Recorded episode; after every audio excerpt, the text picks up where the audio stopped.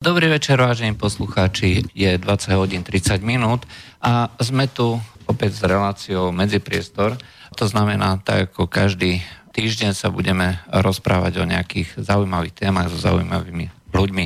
Dnes to bude o, slobode.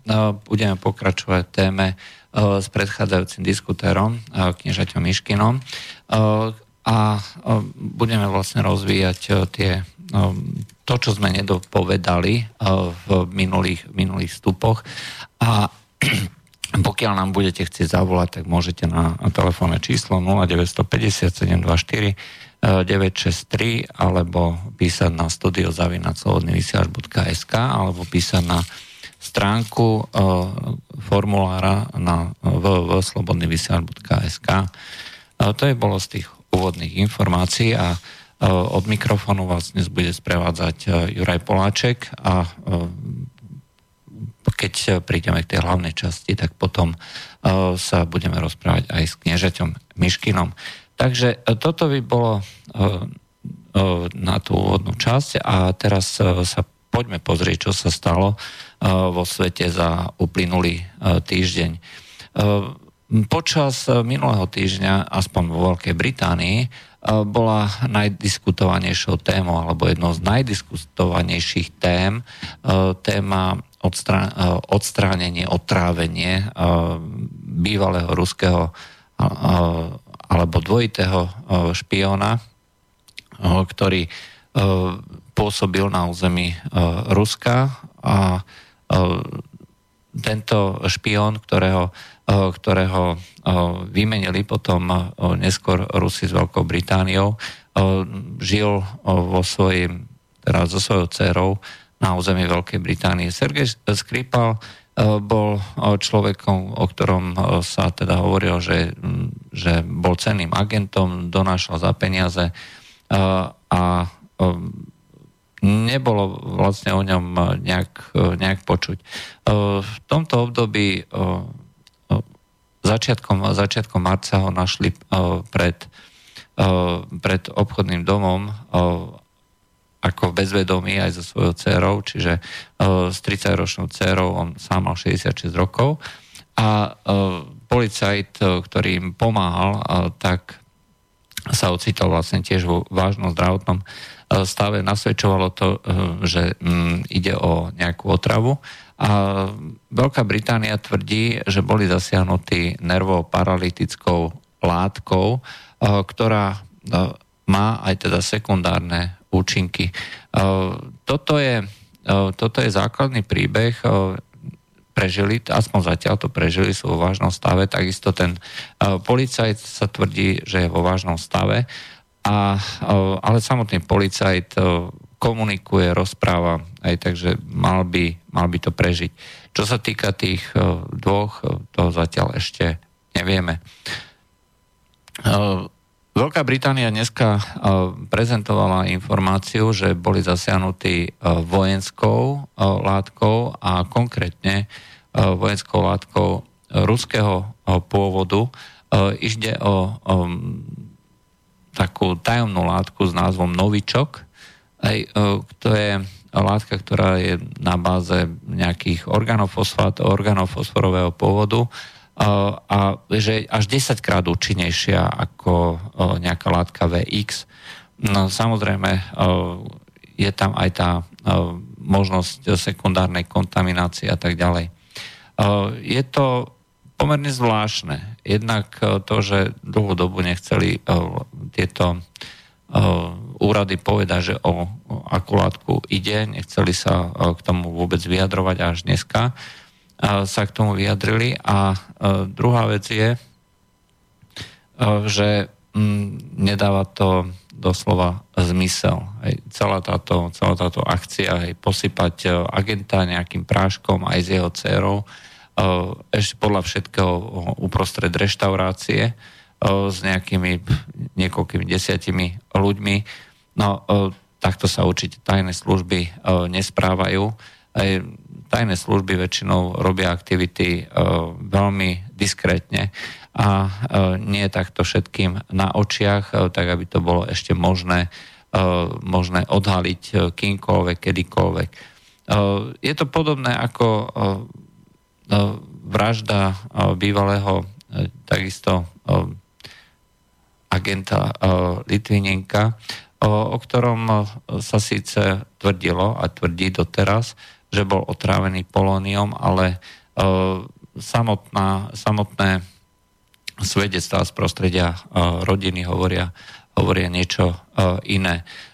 Ruská, ruské zdroje, či už zo strany priamo ministra zahraničia Sergeja Lavrova, alebo hovorky minister, ministerstva zahraničných vecí Zacharovej, tak hovoria, že to je obyčajná propaganda, že to je, to je proste show. Jediné, čo by nasvedčovalo, že to môže byť, že to môže byť Rusko, alebo nejaká krajina z bývalého Sovietskeho zväzu, je to, že bola použitá táto látka Novičok, ktorá E, ktorá bola vyvinutá e, na území dnešného Uzbekistanu e, pri vývoji, aspoň sa to maskovalo, pri vývoji umelých hnojív. A doteraz sa vlastne nevie, aké je zloženie. Zloženie je tajné a takisto sa pripisujú veľmi až legendárne vlastnosti, čo sa týka prieniku tohto plynu, respektíve tejto látky, že nezadržia filtre, a tak ďalej a tak ďalej. Samotný, samotný prezident Putin odkázal Británii, aby skutočne zistila, že čo sa, čo sa stalo a že Británia ale odmietla všetky akcie, aktivity zo strany Ruska, aby teda pomohlo Rusko identifikovať tú látku, aby teda pomohlo pri zistení, odkiaľ je tento odkiaľ tento pôvod. Tento agent Sergej Skripal je, žil, žil vo Veľkej Británii od roku 2010 hej, a žil, žil proste vo Veľkej Británii utiahnuto, nebol dôvod, hej, akým spôsobom a prečo by mal byť nejakým spôsobom postihnutý. Ťažko, ťažko si nájsť nejaký logický, rozumný, uh, rozumný dôvod, uh, prečo by to práve teraz malo byť.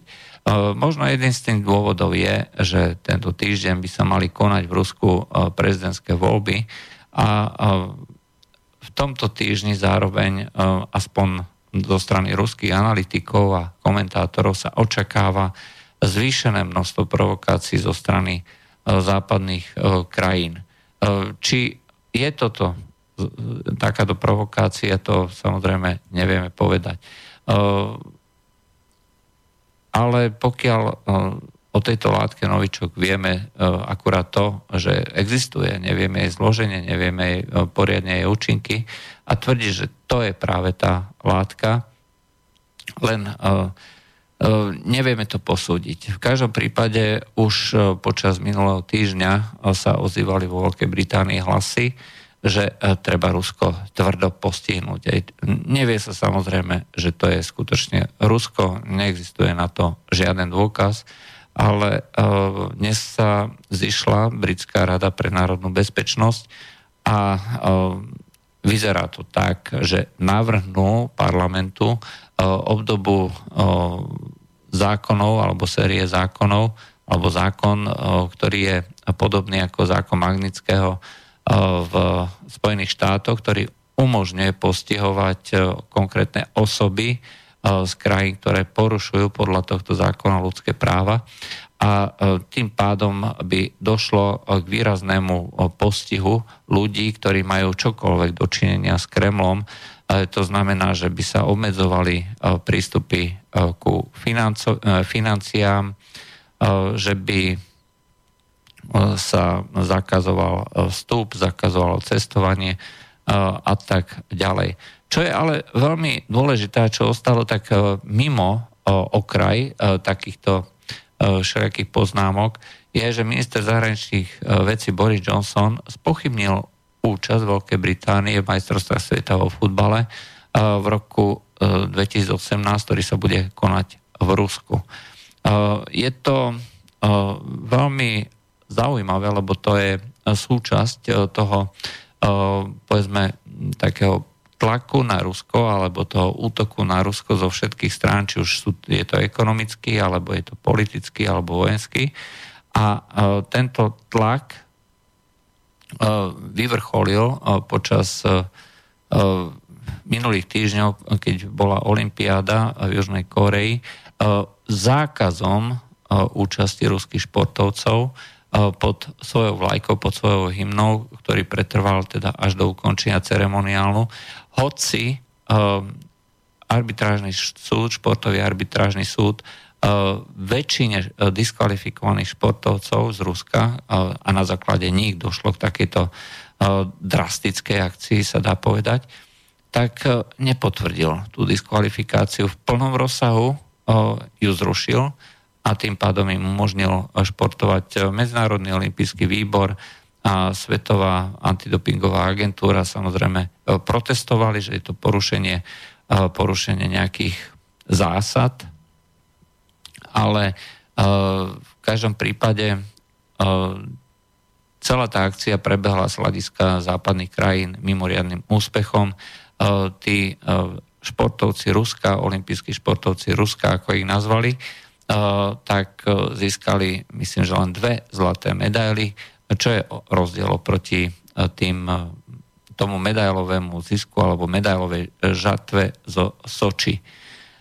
Takže takýmto spôsobom to zafungovalo. Po tzv. úspechu tejto akcie sa ozvali aj e, ďalšie návrhy, že ich treba vylúčiť, e, že Rusov treba vylúčiť úplne zo všetkých športových e, federácií.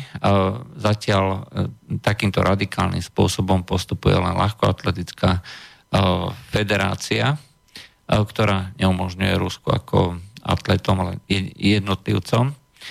A, a to, to by znamenalo, že dôjde k úplnému potlačeniu výskytu teda ruského športu, ruských športovcov na medzinárodnej scéne. Je vyvíjaný aj veľký tlak na FIFA, aj ktorá organizuje tieto majstrovstvá sveta. FIFA zatiaľ odoláva a nechce teda Rusom zobrať tieto majstrovstvá sveta.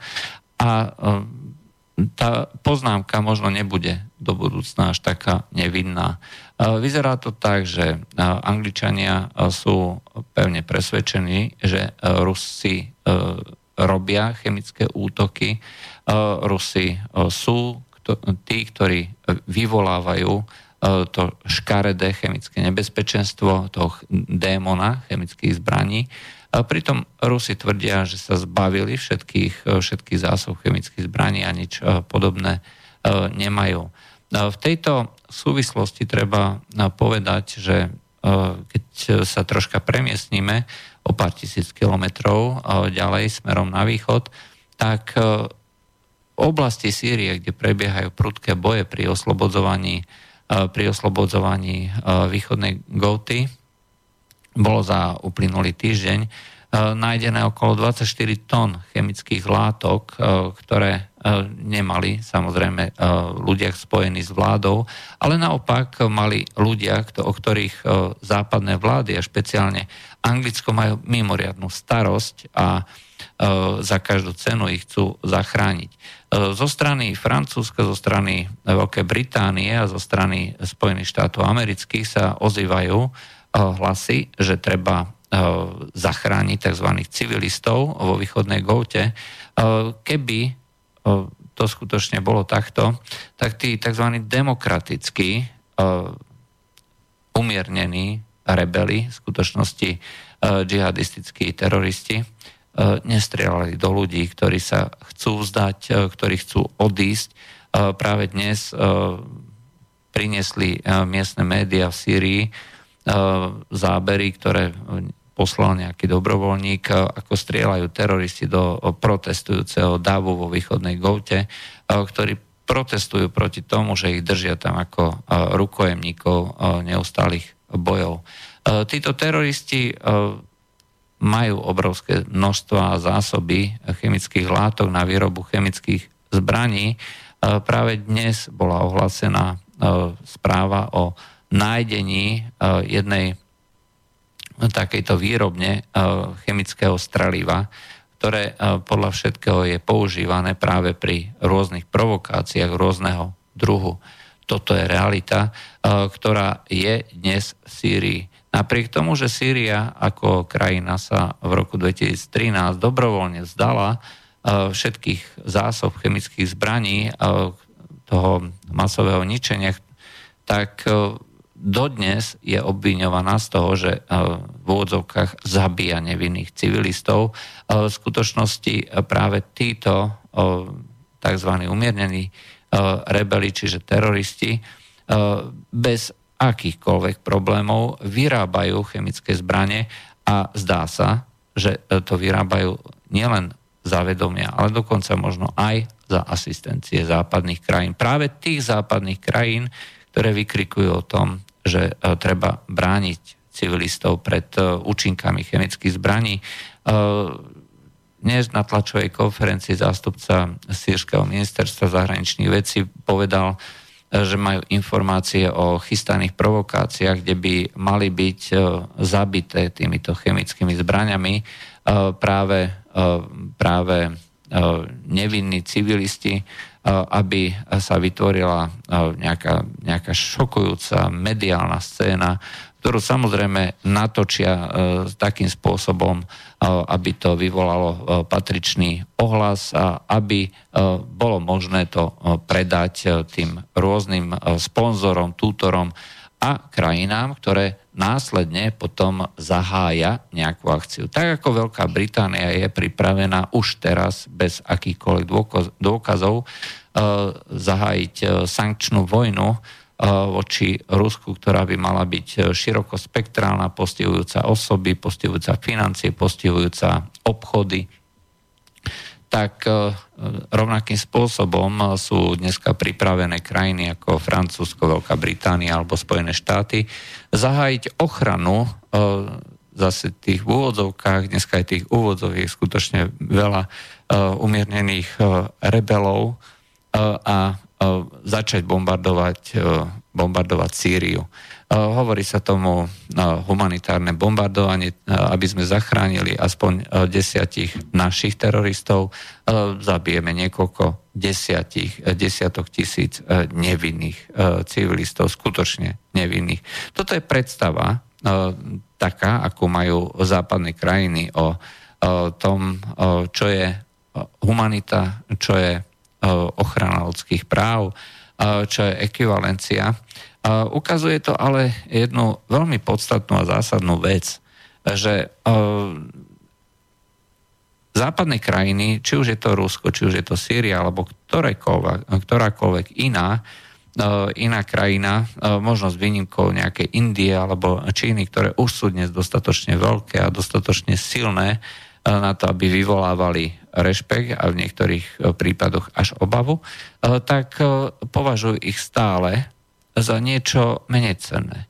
Ten koloniálny prístup, či už sú to tie staré koloniálne krajiny ako Francúzsko alebo Anglicko, alebo tie nové koloniálne krajiny, tak ukazujú, že to, akým spôsobom sa dnes tieto krajiny správajú voči iným, je jedno, pokryté veľkou mierou také falošnosti a nemá to nič spoločné eh, s tou prirodzenou snahou vychádzať podľa tých zlatých pravidel.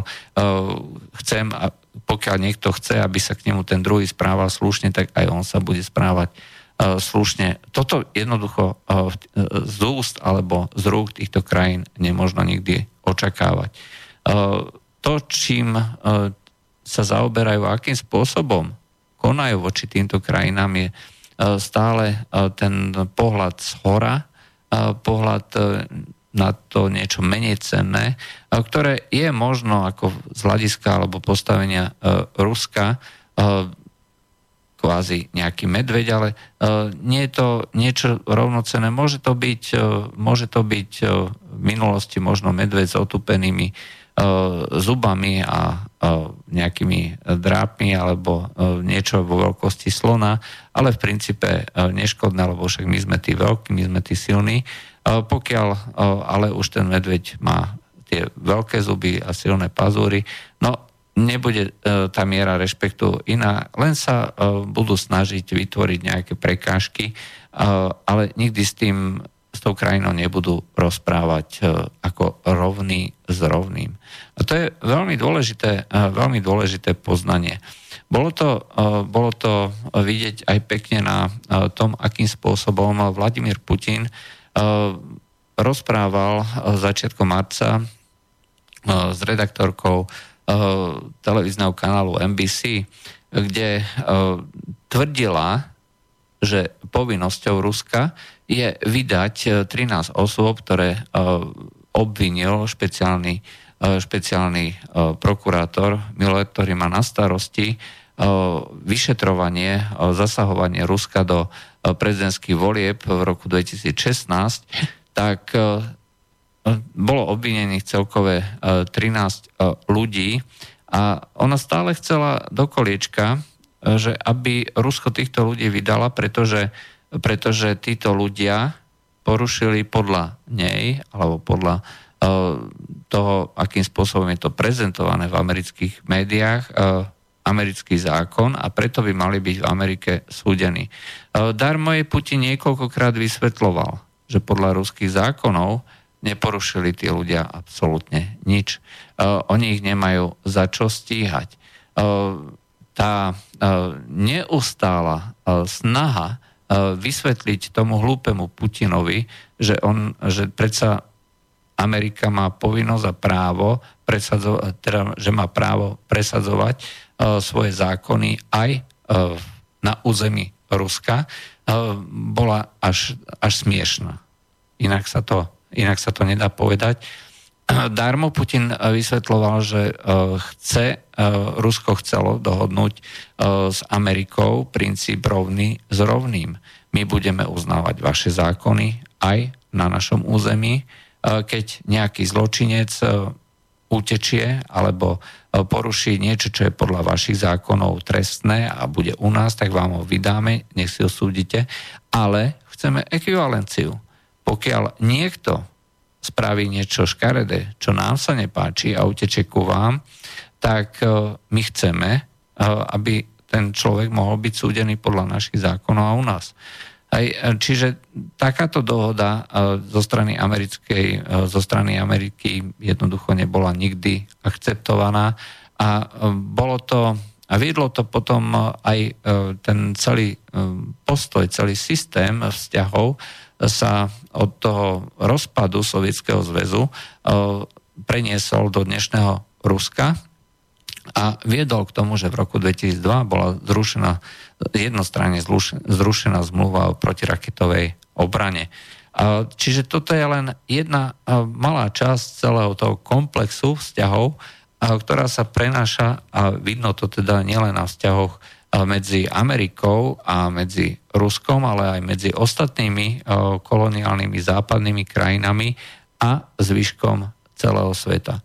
Problém alebo chyba tohto prístupu je, že tento spôsob komunikácie môže fungovať len vtedy, pokiaľ sú tie krajiny dostatočne silné, dostatočne drzé, dostatočne agresívne, pokiaľ sú schopné si presadzovať silou tie svoje zámery, tie svoje plány, ale bohužiaľ toto ako si prestalo fungovať. Takže to je dnešná realita. Veľká Británia má tu svoju krásnu kauzu, kauzičku, aj na základe ktorej bude útočiť na Rusov. E, čo sa týka ostatných, e, ostatných e, krajín alebo ostatných kaos, tak si prejdeme tak narýchlo. Čo sa týka Sýrie, už sme spomenuli, že prebiehajú prudké boje vo východnej Goute. No, dá sa povedať, že je to na dobrej ceste. Láme sa odpor týchto teroristov a ako bolo povedané, tak postupuje proti ním aj vnútorná fronta, čiže ľudia odmietajú byť živými štítmi týchto teroristov a chcú ich jednak vyhnať, dokonca sú správy o tom, že z niektorých častí sa už to aj podarilo, že ľudia chytili do rúk zbranie a vyhnali teroristov, proste obsadili si miestne milície aspoň nejaké tie bloky domov a podobne. Čiže neexistuje žiadna podpora týchto ľudí na tomto mieste. Hovoria o tom aj svedectvá, rozhovory, ktoré už urobili reportéry, ktorí postupujú za tou armádou. Dnes je už oslobodených no, odhadom tak dve tretiny celého územia za ani nie dva týždne celej, celej akcie. Vidno, že tieto vojska majú veľa skúseností, že dokážu sa presadiť aj voči takýmto džihadistom, ktorí mali prípravu, čas na prípravu niekoľko rokov, boli mohutne zásobovaní, teda nielen propagandou, ale aj zbraňami a rôzneho druhu vrátane chemických zbraní. No a dnes je celá táto východná Gouta ako región, ktorý mal v priemere niekoľko desiatok kilometrov, dnes je už rozdelený do takých troch oblastí, do troch častí, kde postupne sa budú, bude jedna časť za druhou čistiť a bude sa oslobodzovať tak, aby celý, celé okolie Damašku alebo väčšina okolia Damašku bola konečne slobodná. Netreba pochybovať, skôr alebo neskôr sa to udeje. Treba len popriať Sirčanom, aby to bolo skutočne čo najskôr. Na juhu Damašku je druhá veľká oblasť, nie je síce taká veľká ako východná Gouta, ale je to štát štáte už od čias otca súčasného prezidenta Bašara al-Assada, Hafeza al-Assada. Je to štvrť Jarmuk, kde, ktorú obsadzovali v minulosti hlavne teda palestínci, dnes majú to tak zhruba na polovicu, alebo teda jedna tretina je obsadená islamským štátom alebo skupine, ktorá sa hlási k islamskému štátu. A druhá skupina to sú tí klasickí džihadisti uh, Tahrir Rasham, a ďalšie skupiny. Práve tieto skupiny e, sa e, dohodli počas dneška, že postupne začnú, e, začnú odchod do provincie Idlib, ktorá je ešte stále súčasťou toho džihadistického územia. Aj keď je neustále bombardovaná Nedaleko hlavného mesta tej provincie Idlib je no, taká veľká šítska oblasť, ktorá, má, ktorá obsahuje nejaké dve usadlosti a na tú usadlosť začali útočiť práve títo džihadisti. No, Rusko zareagovalo, že spustilo ťažké bombardovanie práve okolia toho celého tábora, respektíve celého toho šítskeho územia tak aby vyhnalo džihadistov eh, preč. Eh, takže eh, toto je situácia v Sýrii, je to skutočne na dobrej ceste. Na severe Sýrie útočia turecké oddiely a oddiely povedzme tých džihadistov, ktorí zase bojujú na tureckej strane proti Kurdom. Kurdi dostali už niekoľkokrát ponuku od sírskej vlády že pokiaľ e, uznajú e, suverenitu Sýrie, suverenitu sírskej vlády a pokiaľ na svoje územie pustia sírskú vládu, tak sírska vláda zabezpečí svojou pravidelnou armádou a oddielmi e, milícií kontrolu a nedotknutelnosť pred ďalšími útokmi Turecka a týchto rôznych oddielov turkických džihadistov. Práve Počas včerajška bola urobená celkové piata ponuka Kurdom. Kurdi odpovedali, my si dokážeme eh, svoju obranu eh, koordinovať alebo teda brániť sa sami. To brániť sa s nami znamená, že Turci dnes sú už pred bránami hlavného mesta tej provincie, čiže pred Afrinom, že už je vlastne skoro celá táto časť obklúčená.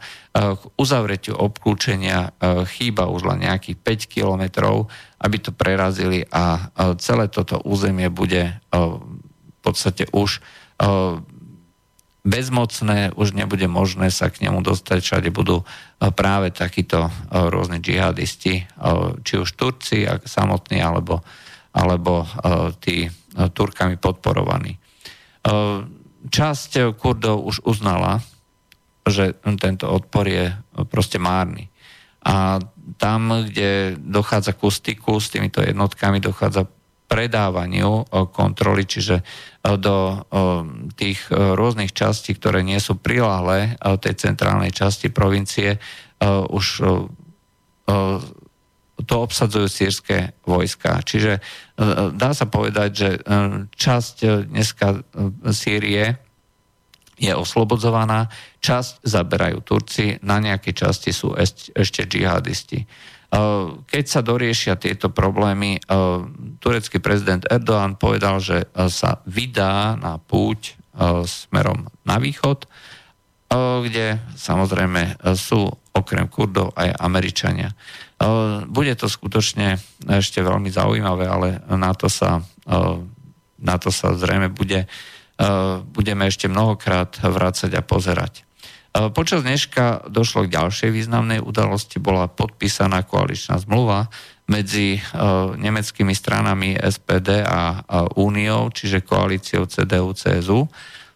Je to tzv. veľká koalícia, už tretia celková veľká koalícia. A po šiestich mesiacoch, keď Angela Merkelová nebola schopná zostaviť vládu, E, dôjde e, k niečomu, e, k čomu sa bránilo veľa ľudí, či už na strane CDU, teda hlavne CSU, ale aj na strane SPD.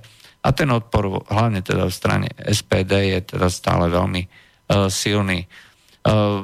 Tá vláda bude zaujímavá v tom, že tie priority jednotlivých tých častí sú diametrálne odlišné.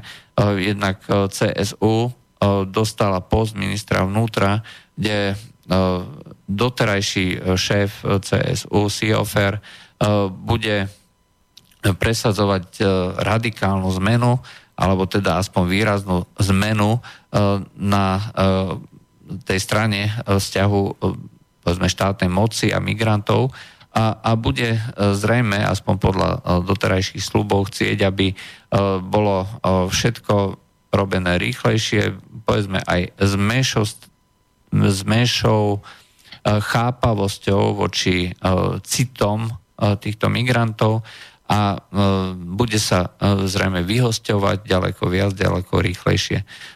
Nemcov by ale asi skôr potešilo, keby ministerstvo vnútra, tak ako aj na Slovensku, bolo schopné sa vysporiadať podľa s kriminalitou bez akéhokoľvek povedzme, uľahčovania si roboty a toho rasového profilingu ako racial profiling.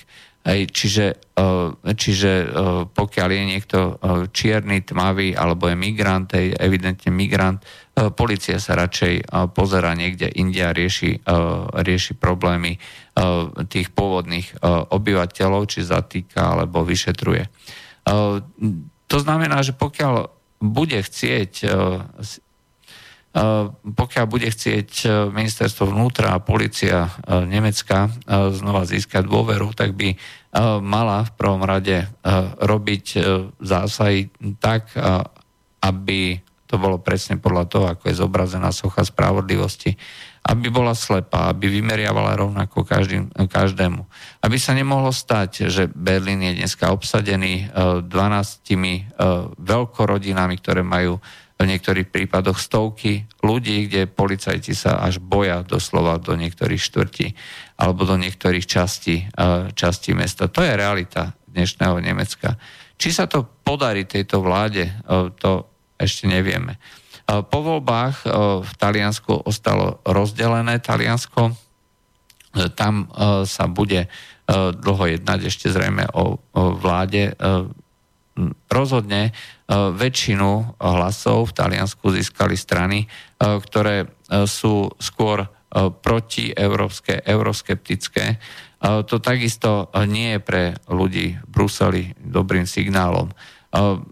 Samozrejme, pokiaľ niekto si myslí, že takáto, takýto vývoj je naopak niečo, čo môže pomôcť povedzme do budúcna či, možno je to zlé slovo,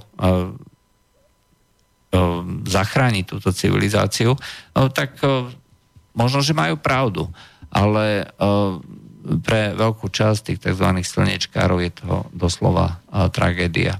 To bolo z toho súhrnu udalosti dneska všetko a po pesničke sa vrátime k tej hlavnej časti programu. Spinning round in your dance of light Like a hurricane Round and round we search for love In a world going insane Where's the joy? Where's the laughter? Have we all gone astray?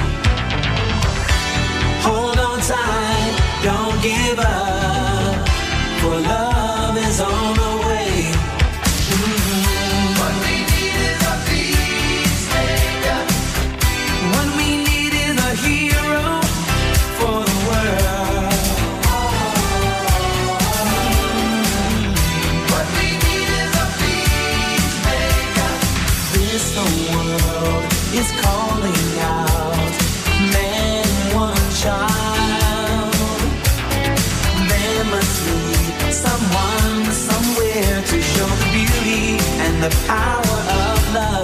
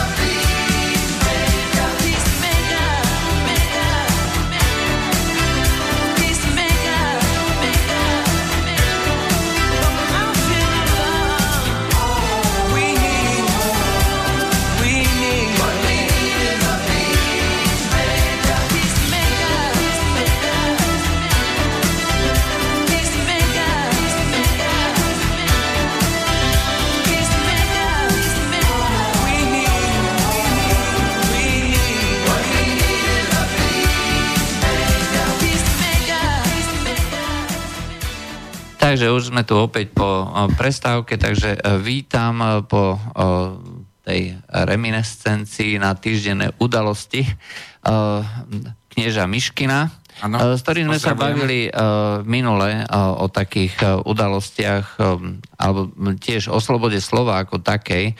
Dostali sme sa vlastne k tomu, že ty si spomínal, ako to bolo za tej predrevolučnej atmosféry. Ja by som pripomenul jednu vec. 25. marca bude výročie sviečkovej demonstrácie. Sviečková demonstrácia, alebo sviečková, ako sa to ešte volá? Manifestácia. Manifestácia, alebo sviečkový protest, má to rôzne názvy, bola niečím, čo bola tak ako keby verejným vyvrcholením takého protestu na Slovensku. A práve to mi napísali, napísala do mailu jedna, jedna poslucháčka, ktorá nechcela veriť, že na Slovensku EŠTB ako štátna policia, štátna bezpečnosť prenasledovala kresťanov, lebo v Česku nič také nebolo. Ej, bola, pani bola z Česka. No, ja chcem práve tej pani povedať, že to je pra- rozdiel medzi Českom a Slovenskom. Na, v Česku, na území Česka tam bolo silné to dizidentské, chartistické hnutie, tá umelecká, bohemská časť, hej, dneska by sme to nazvali Pražská kavárna, tak oni žili svoj život, aj samozrejme sledovaní štátnou bezpečnosťou a občas boli zatváraní, aj rozširovali sa letáky, podpisovala sa charta a na Slovensku bola podzemná církev. Aj to znamená, že tajne vysvetení kňazi, aj tajné zhromaždenia, aj, alebo neverejné zhromaždenia, to v Česku nebolo. My sme nemali chartistov, v Česku ale nebola práve táto církev. A to, čo vlastne vyvrcholilo tou sviečkovou manifestáciou, e, bolo takým vyvrcholením. A ešte by som k tomu rád poznamenal, e, do, tejto, do, tej, do tých vnútorných štruktúr e, podzemnej cirkvi sa štátnej bezpečnosti nikdy nepodarilo preniknúť. Toto je oproti chartistom, ktorí boli infiltrovaní, kde bolo všetko prešpikované mikrofónmi, tak oni nikdy nezískali agenta z kruhov tých, týchto, týchto kresťanov. Zvláštne. Počul si o tom? Čo ja viem, či úplne získali možno nejakých menej, ale viem o nejakom, myslím, Františkánovi, ktorý bol psychicky chorý, alebo proste takéto nejaké prípady, ale bolo to fakt, že minimum. Takže e, spomína, spomína sa to v nejakej knižke? Halo? Halo? nič, nič. Uh, len tak... Um, toto, ale ja som e, aj e, ohľadom tejto štátnej bezpečnosti, ale to sme sa bavili už minule, to bola vlastne len odpoveď tej poslucháčke. Mm, jasné. Aj, e, takže toto bola situácia a zrejme potom ešte budeme počas toho o dva týždne, keď bude vlastne to, no o dva týždne bude výročí tej sviečkovej demonstrácie, tak si to môžeme potom pripomenúť. Ale keď došlo uh, k tomuto uh, tomu 89., keď sa ľudia hrozne potešili, uh, to bolo práve zaujímavé, že v Česku to bolo celé tá vpn to bolo práve okolo tých dizidentov. Hej. Tí hneď vyskočili ako čerti z krabičky a začali to tam organizovať spolu s nejakou tou umeleckou, umeleckou časťou a študentskými výbormi a podobne. Tu zase vyskočili ako z krabičky práve títo ľudia z prostredia kresťanského. Hej. Hneď Jano Čarnogórsky začal organizovať uh, KDH, aj teda najskôr VPN, aj a študentské výbory takisto.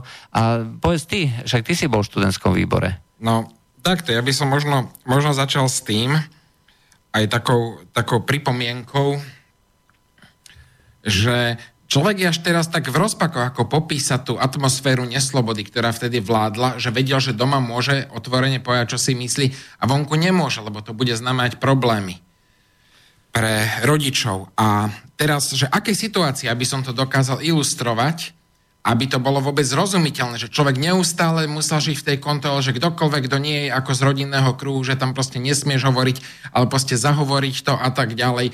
Proste neustále, neustále vžiť takom napätí, strachu a, a takto, čo teraz ľuďom prípada úplne nepredstaviteľné a neuveriteľné. No tak e, dneska si už na tom e, znova zvykajú. tak, ja by som možno povedal takú, takú situáciu jednu, to som bol šiestak na základnej škole, a mali sme e, celoškolskú pionierskú schôdzu. A tam sa akože hlasovalo, že kto bude čo, kto bude zapisovať, alebo proste všetky takéto akože veci, ale to boli podľa mňa úplne nepodstatné veci. A ja som bol taký troška možno vrták a keď sa hlasoval, že kto je za, kto je proti, kto sa zdržal hlasovania, tak ja som si dovolil zdvihnúť ruku, že som sa zdržal hlasovania. Tej sa hlasovalo jednohlasne, pre, treba podotknúť. A okamžite na mňa v hrôze skočili spolužiaci, stiahli mi roku, kým si to niekto nevšimne, že proste to na nejaký blbot si dovolili nesúhlasiť. Mišo neblázni, Mišo neblázni. A rozumieš, to sme boli malé deti. A tento strach bol vyslovene, že všade prítomný. Hej, že teraz to možno niekomu prípada až humorné, vidím, že aj ty sa usmievaš, ale no, ja sa to usmie... ilustrovalo nie, tú situáciu. Nie, reálne. ja sa usmievam, pretože si na to pamätám. Hej. To znamená, že ja som žil takisto. Uh, Uh, ja uh, väčšinou som nehlasoval ani za, ani proti, ani som sa nezdržal. Tváril som sa teda, že hlasujem a že som nehlasoval. No a uh, ale tak to proste bolo. Ale uh, jednoducho uh, to, čo ty opisuje, že uh, dneska si ľudia musia dávať obrovský pozor, tak uh, ja som uh, napísal teraz jeden taký, taký článok o tom, že ako sa mení vlastne celá tá, uh, celá tá atmosféra, aj, že od tých nejakých za posledných možno 18-20 rokov. A zmenilo sa to výrazným spôsobom a postupne, hej, že tak No a že tiež si už musel ľudia dávať. Možno by som sa ešte vrátil k tej no? minulosti, keď si teda hovoril, že by bolo teda dobre o tom pohovoriť. Uh, že uh, ja by som možno ilustroval ďalší taký akože príhodu, to som bol ešte prvák na základnej škole a vtedy sa naši rozprávali, ako však tie informácie medzi tými kresťanskými kruhmi existovali, že vlastne Uh, tam, lebo takto, že tie zákony boli akože celkom dobré, len každý sa ich bal využívať, lebo to bol, to bol ten systém, lebo systém chcel byť navonok pekný pred inými, že sme demokraticky v poriadku. Čiže tie zákony boli, ale v praxi, keď sa ich človek pokusil využiť, tak bolo zlé. No. no a naši teda vymysleli, že ma prihlásia na náboženstvo. Tak otec, ja som bol prvák na základnej škole, otec doniesol prihlášku a učiteľka, že, že to neberieme, lebo my sme akože socialistická škola. No otec hovorí, ale tu nám máte tento a tento zákon, že to akože sa môže vyučovať to náboženstvo. Že prosím vás, že to, to neprichádza do úvahy. Ale že pozrite si, ja vám to tu nanechám. No dobre, tak akože budem sa tým musieť zaoberať, lebo však existovalo pravidlo, že do 30 dní sa musí zaoberať. Ale e, učiteľka, čo som mal inak, ja to aj vtedy aj spätne hodnotím, že ona to nemyslela nejako zle, ale proste neodhadla situáciu. Ona bola taká presvedčená komunistka, a ona sa ma potom začala, začala pýtať ako normálne na hodine, ako, a rozumieš, ako prváka, že prečo som vlastne veriaci, prečo chodím do kostola a tak. A e, čo ja som na to vedel odpovedať, vieš, také, také malé decko. No tak potom ešte spolužiaci na mňa pokrikovali, že, že čo som veriaci a takto. Ja som prišiel domov taký trocha akože, že, že mierne akože z toho vedla. Tak otec si so mnou sadol, si ma vypočul všetko, potom za ňou išiel, mne vysvetlil, že pozri sa, že ty nie si partner pre dospelú osobu, že toto si akože musíš uvedomiť, že radšej sa takéto diskusii vyhni. A som si išiel sa s ňou akože porozprávalo na to, akože uznala v pohode, ale e, proste to ilustruje tú situáciu, že proste to bol akože úplný šok.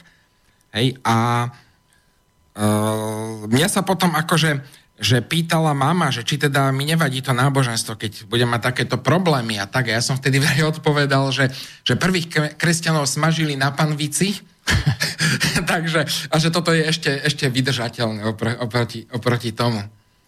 No a toto je možno taká ďalšia situácia. No tak vydržal som sám, potom, jak sa to začalo učiť, tak potom sa prihlasovali ďalší a ďalší.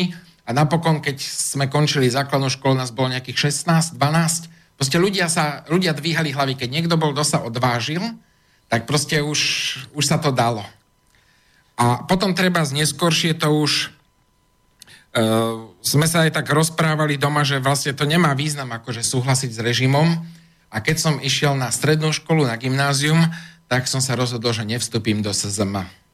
Tak som bol normálne, že doriaditeľne predvolaný a tak, že ako si to predstavujem a tak ďalej, že by som mal. Ale napokon nado mnou mávli rukou, že, lebo som bol akože inak dobrým žiakom, ale normálne otcovi to zrátali, to som až po rokoch som pozeral archívy UPN, že odvtedy je vedený ako nežiaduca osoba.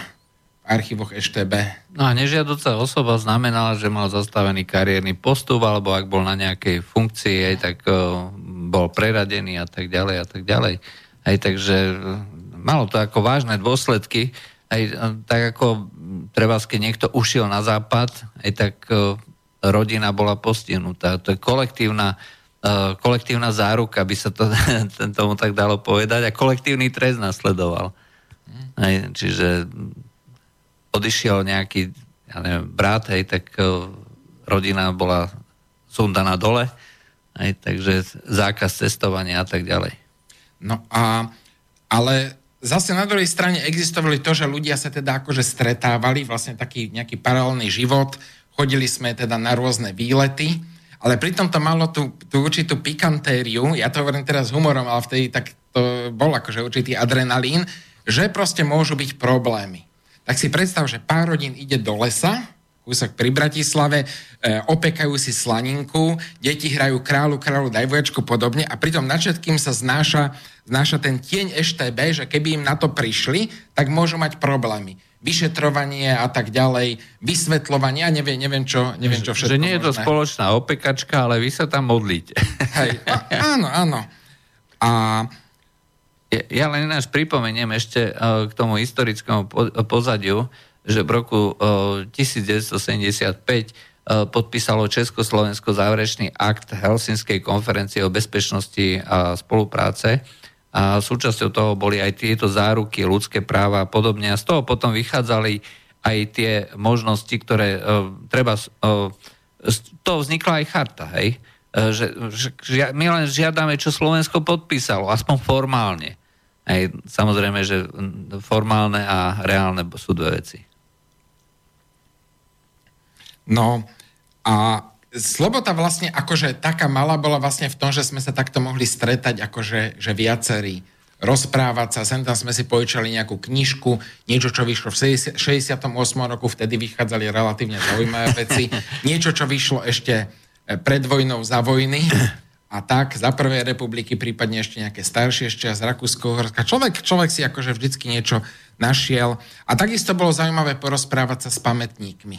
Pokiaľ sa dalo, a, ale viacej ono to vyplávalo na prv aj až po tej revolúcii. No ale také prvé záchvaty slobody boli vlastne e, púte na Slovensku. Na Slovensku to vlastne začalo púťami ja si pamätám, že prvú púť, čo sme boli v Šaštíne, tak normálne tam policajti zastavovali, nepúšťali ľudí, potom sme skúsili ísť a občas si človek niečo našiel a tak.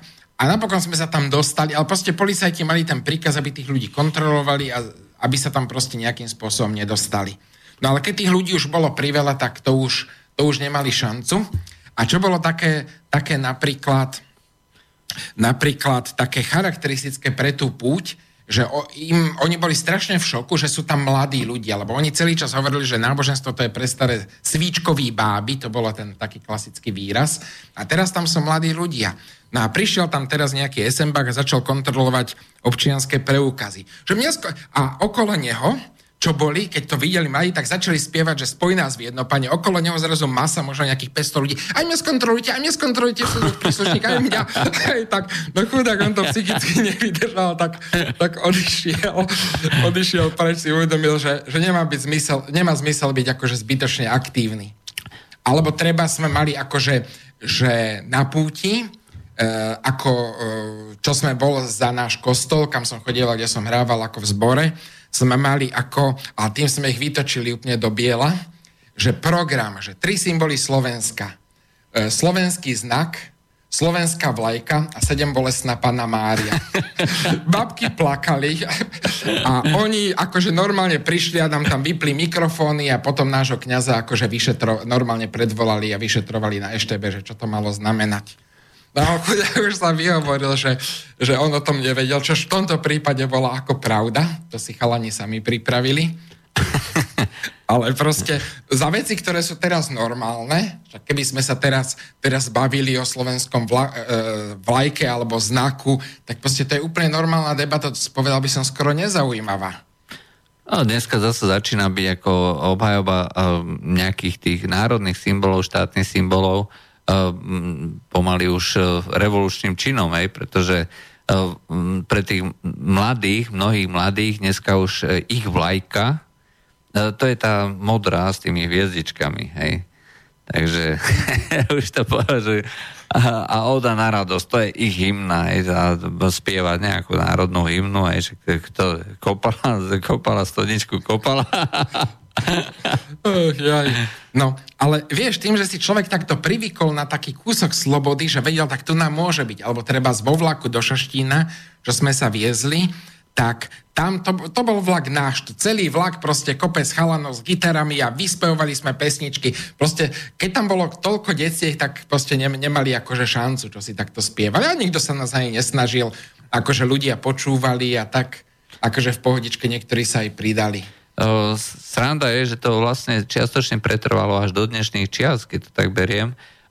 Denník N a vôbec tieto naše médiá opisovali v nadšení tieto pochody, že to najväčšie zopetie Slovenska po revolúcii od roku 1989, čo nie je pravda, pochody za život boli jednoducho väčšie. Hej. No a pokiaľ by e, bola k tomu takáto obrovská masová podpora, ako bola tu zo strany mimovládnych organizácií, aj zo strany treba z e, tých správne orientovaných e, médií a takisto aj povedzme časti politických strán, tak viem si predstaviť, že tie pochody za život by boli ešte väčšie a boli by ďaleko masovejšie. Nej. No, tak poďme k tej sviečkovej manifestácii. Tak bol to akože vyslovene šok pre vtedajšiu vládnúcu vrstvu, že proste niekto si dovolí niečo také, proste stretnúť sa a to ešte takto, že už predtým boli, že požiadavky moravských katolíkov. Uh, ale vieš napísali... čo, po, povedz, lebo mnohí ľudia už nevedia, čo to, čo to je, ako to vzniklo a prečo to vzniklo. Aj ako cvičko, no, no, no. Lebo je to pojem z histórie, tak spýta, ja som niekde počul alebo čítal, že pýtali sa na takéto dátumy 1848 a mladý, e, e, 68, hovorí vám to? Nie. 80, ani 89 už niektorí nepoznajú. Ale my sme poznali rok 68, keď sme ho nezažili, lebo tým, že sa o tom nesmelo hovoriť, tak nám o tom povedali aspoň naši rodičia. Ale dneska je, vieš, také myšlienkové prázdno. Aj, takže uh, tí ľudia, no, na čo by sa zaujímali o nejakú minulosť? Dôležitá je predsa prítomnosť, musíš žiť, musíš si užívať a nestarať sa o minulosť, tak radšej povedz. V 68 roku bolo taký krásny príbeh, že jedna ako mamička z Košic bola so synom v Bratislave a boli na Slavíne.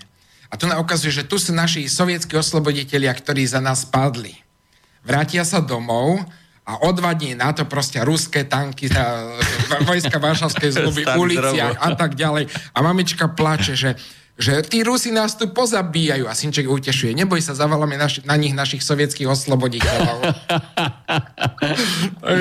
je troška morbidné. no ale toto, toto proste sú veci, ktoré aj cez ten humor vlastne to ilustruje situáciu.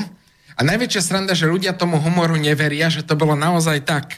Ja mám kamaráta, ktorý bol veľmi nadšený z černých barónov a hovoril, že že, on, že, že si myslel, že to je humor, že to je humorná nasádzka. Potom, keď išiel na vojnu, tak hovoril, že zistil, že realita je ešte horšia. Že on nie, že neprikláštil, on ju ešte z, akože umenšil.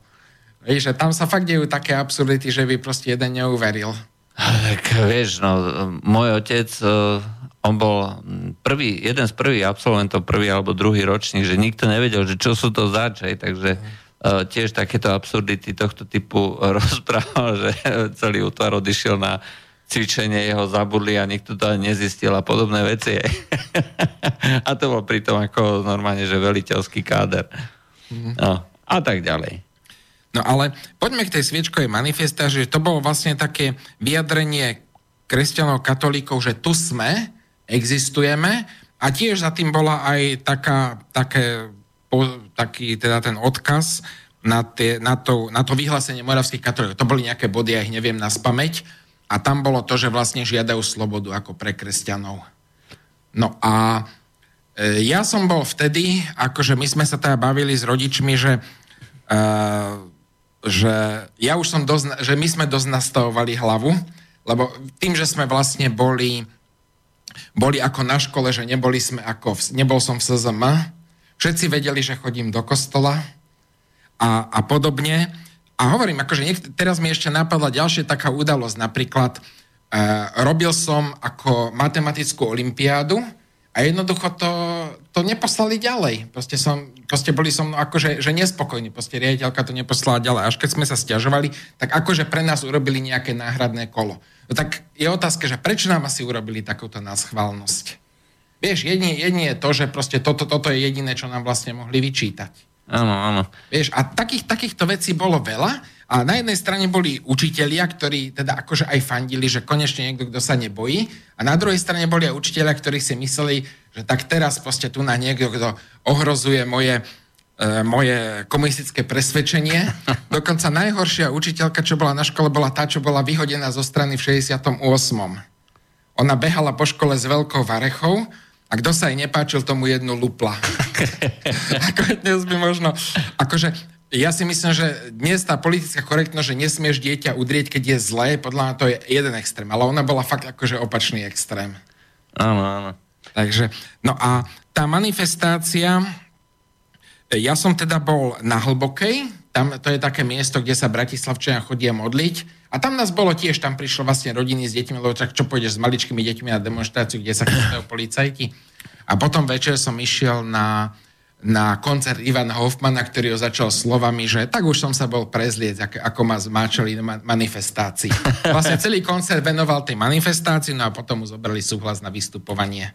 Takže bol zakázaný v podstate až do revolúcie, kedy prišiel s tou svojou pesničkou Sľúbili sme si lásku. Áno, ktorú dodnes nenávidí. Takže, no a ja som mal tej pocit, že celá Bratislava ako keby žila v takom, takej zvláštnej atmosfére. Zvláštnej atmosfére, že, že slobody aj, aj nenávisti. Slobody ako v tých ľuďoch, ktorí dokázali povedať, že tu sme, existujeme, a takej nenávisti alebo takej arogancii moci, ktorá proste proste bola ochotná proste pristúpiť takým, takýmto opatreniam, že ľudí tam nepustili, že mnohých ľudí ešte naháňali treba ako pred, pred e, priorom, tam sa stretli ďalší na Hviezdoslovom námestí, tam bolo akože gro, ale ďalší boli treba spred, ako je teraz Tesco prior, že policajti tam vlastne autami vrážali do ľudí a potom, však to je inak všetko akože že, e, nahrané, takže dá sa to pozrieť aj, aj na YouTube, len ľuďom to možno prípada akože neuveriteľné, alebo proste, že to bol nejaký exces. Ale nie, to bolo pravidlo. To bolo len to, ako sa, ako sa ten systém choval celý čas. Možno mnoho ľudí považuje za správanie systému to, ako to bolo v 89. Uh-huh. Aj keď v podstate to bolo pripravené. Hej, že provokácia, že umrel študent, hej, že treba, aby išli do ulic. Hej, policia nezasahovala.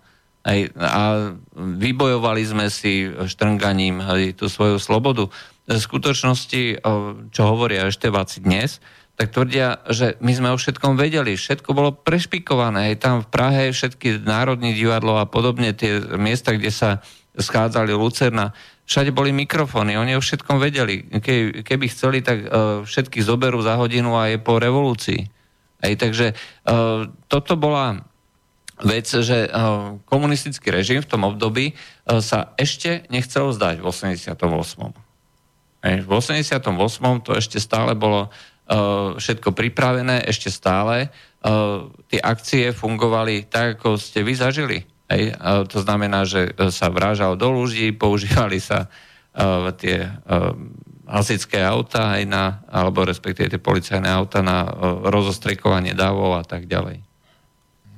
No a vtedy sa udialo napríklad e, vražda jedného kniaza, o tom nám akože rozprávali a nikdy sa nevyšetrila, rovnako ako niektoré ďalšie politické vraždy neskoršie, že e, volal sa Štefan Polák a proste na faru mu vrazili nejakí neznámi páchatelia, e, pri, priviazali ho drôtami ku stoličke a potom ho celú noc mlátili, dokiaľ proste ako neskonal. A e, nikdy sa to nevyšetrilo, ale pokiaľ si dobre pamätám, tam bolo vlastne dôvod ten, že chcel vystúpiť s Pácem Interis, čo bola vtedy taká organizácia pre kňazov, aby teda poslušne ako prikyvovali. Mm, ja, to, a... ja som tomu hovoril, že, že je komunistická strana pre kňazov. No a v podstate ako Dominik dá niečo, podobné, podobných ľudí opisuje v tej knihe Červený kapitán. Že proste človek, ktorý je schopný aj akože vraždiť v záujme režimu. Ako niektorým to prípada tiež ako nejaká, že čak detektívka, že mohol si vymyslieť, čo chce, ale tu na bohužiaľ čerpal ako z reality. A niektorí tí vyšetrovatelia, ako tí staršieho dáta, mali skúsenosti ešte, keď pracovali napríklad v gestape a podobne, hlavne teda v Čechách. To boli tí istí ľudia. Proste a to bol taký šok pre komunistu, že treba v protektoráte ho zavreli, vyšetrovali ho, mlátili a potom 50 rokoch nejakého dôvodu nevyhoval, sa zavreli a zase ho mlatili a byli tí istí bachári a vyšetrovatelia. Takže čo už je starý známy úplne. To bol taký vtip, že dojde babka aj že na nejaký národný výbor, že na straž pozdraví. Babka, babka ale doma sa zmenila, na straž sa nehovorí. Doma možno áno, ale ľudia nie. Tak, ako kde? Ako kde, všetko ako ale ja by som možno povedal ten, ten svoj pohľad, lebo ja som to neprežíval, ako ty hovoríš. Ja som to, ako to ty hovoríš te, z toho, čo ty vieš. Ja som, ja som ako naozaj, ja som necítil tú slobodu v tom systéme a ono to začalo vlastne tak, že, že medzi tých, v tých kresťanských kruhoch bolo však 16. novembra, že bude nejaké, akože, nejaká taká malá demonstrácia, že sa len akože stretneme a sa prejdeme spolu po uh, terajšom, jak je to, ako je Grasalkovičov palác, no. tam na námestie toto a Hodžovo námestie. A že sa proste prejdeme a stretneme. Ja som nemal čas, tak som si povedal, že však nejdem, však to bude len taká akože maličká akcia, však čo. No a potom som sa vlastne v nedelu dozvedel, že proste niečo sa deje a išiel som sa pozrieť na Hviezdoslavo námestie a tam bol tam bol vlastne Budaj, kňažko a tí tam rečili a hovorili, že tu na niečo proste nie je v poriadku, že niečo treba robiť. Tak uh, som teda počúval, že jeden enky, že fakt tento systém sa možno fakt akože, že môže, môže ako zrútiť. Potom som sa dozvedel, že vlastne oni sa stretli ako v umelke, čo boli vtedajší, lebo takto, že hlavný disent bola podzemná církev. Na ale, Slovensku. Na Slovensku. Ale ďalší boli ochranári, z ktorých vlastne vynikal, alebo taký najznamejší je Jano Budaj. A oni sa vlastne tak vyš, išli do povedomia, to, keď vydali tú knihu Bratislava na hlas. To bol pamflet, je to proste uh, pár, pár uh, Architektor sa vyjadrili, že tá, tá Petr, že niektoré veci v Bratislave boli spravené necitlivo z architektonického hľadiska. A zo životného prostredia. A životné tiež, prostredie a takéto veci. Čiže dnes niečo úplne také bežné, čo si hoci kde hoci kto napíše a prečíta, vtedy režim bol z toho tiež ako strašne vedľa a strašne naštvaný. No. A... a ešte ďalšia, to bola tá liberálna časť, aj okolo treba z Jana Langoša.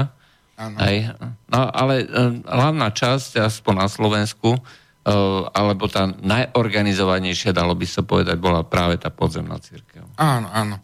No ale títo boli vlastne takí aktívnejší, keď sa o tom dozvedeli. A... No, mali kontakty na Prahu.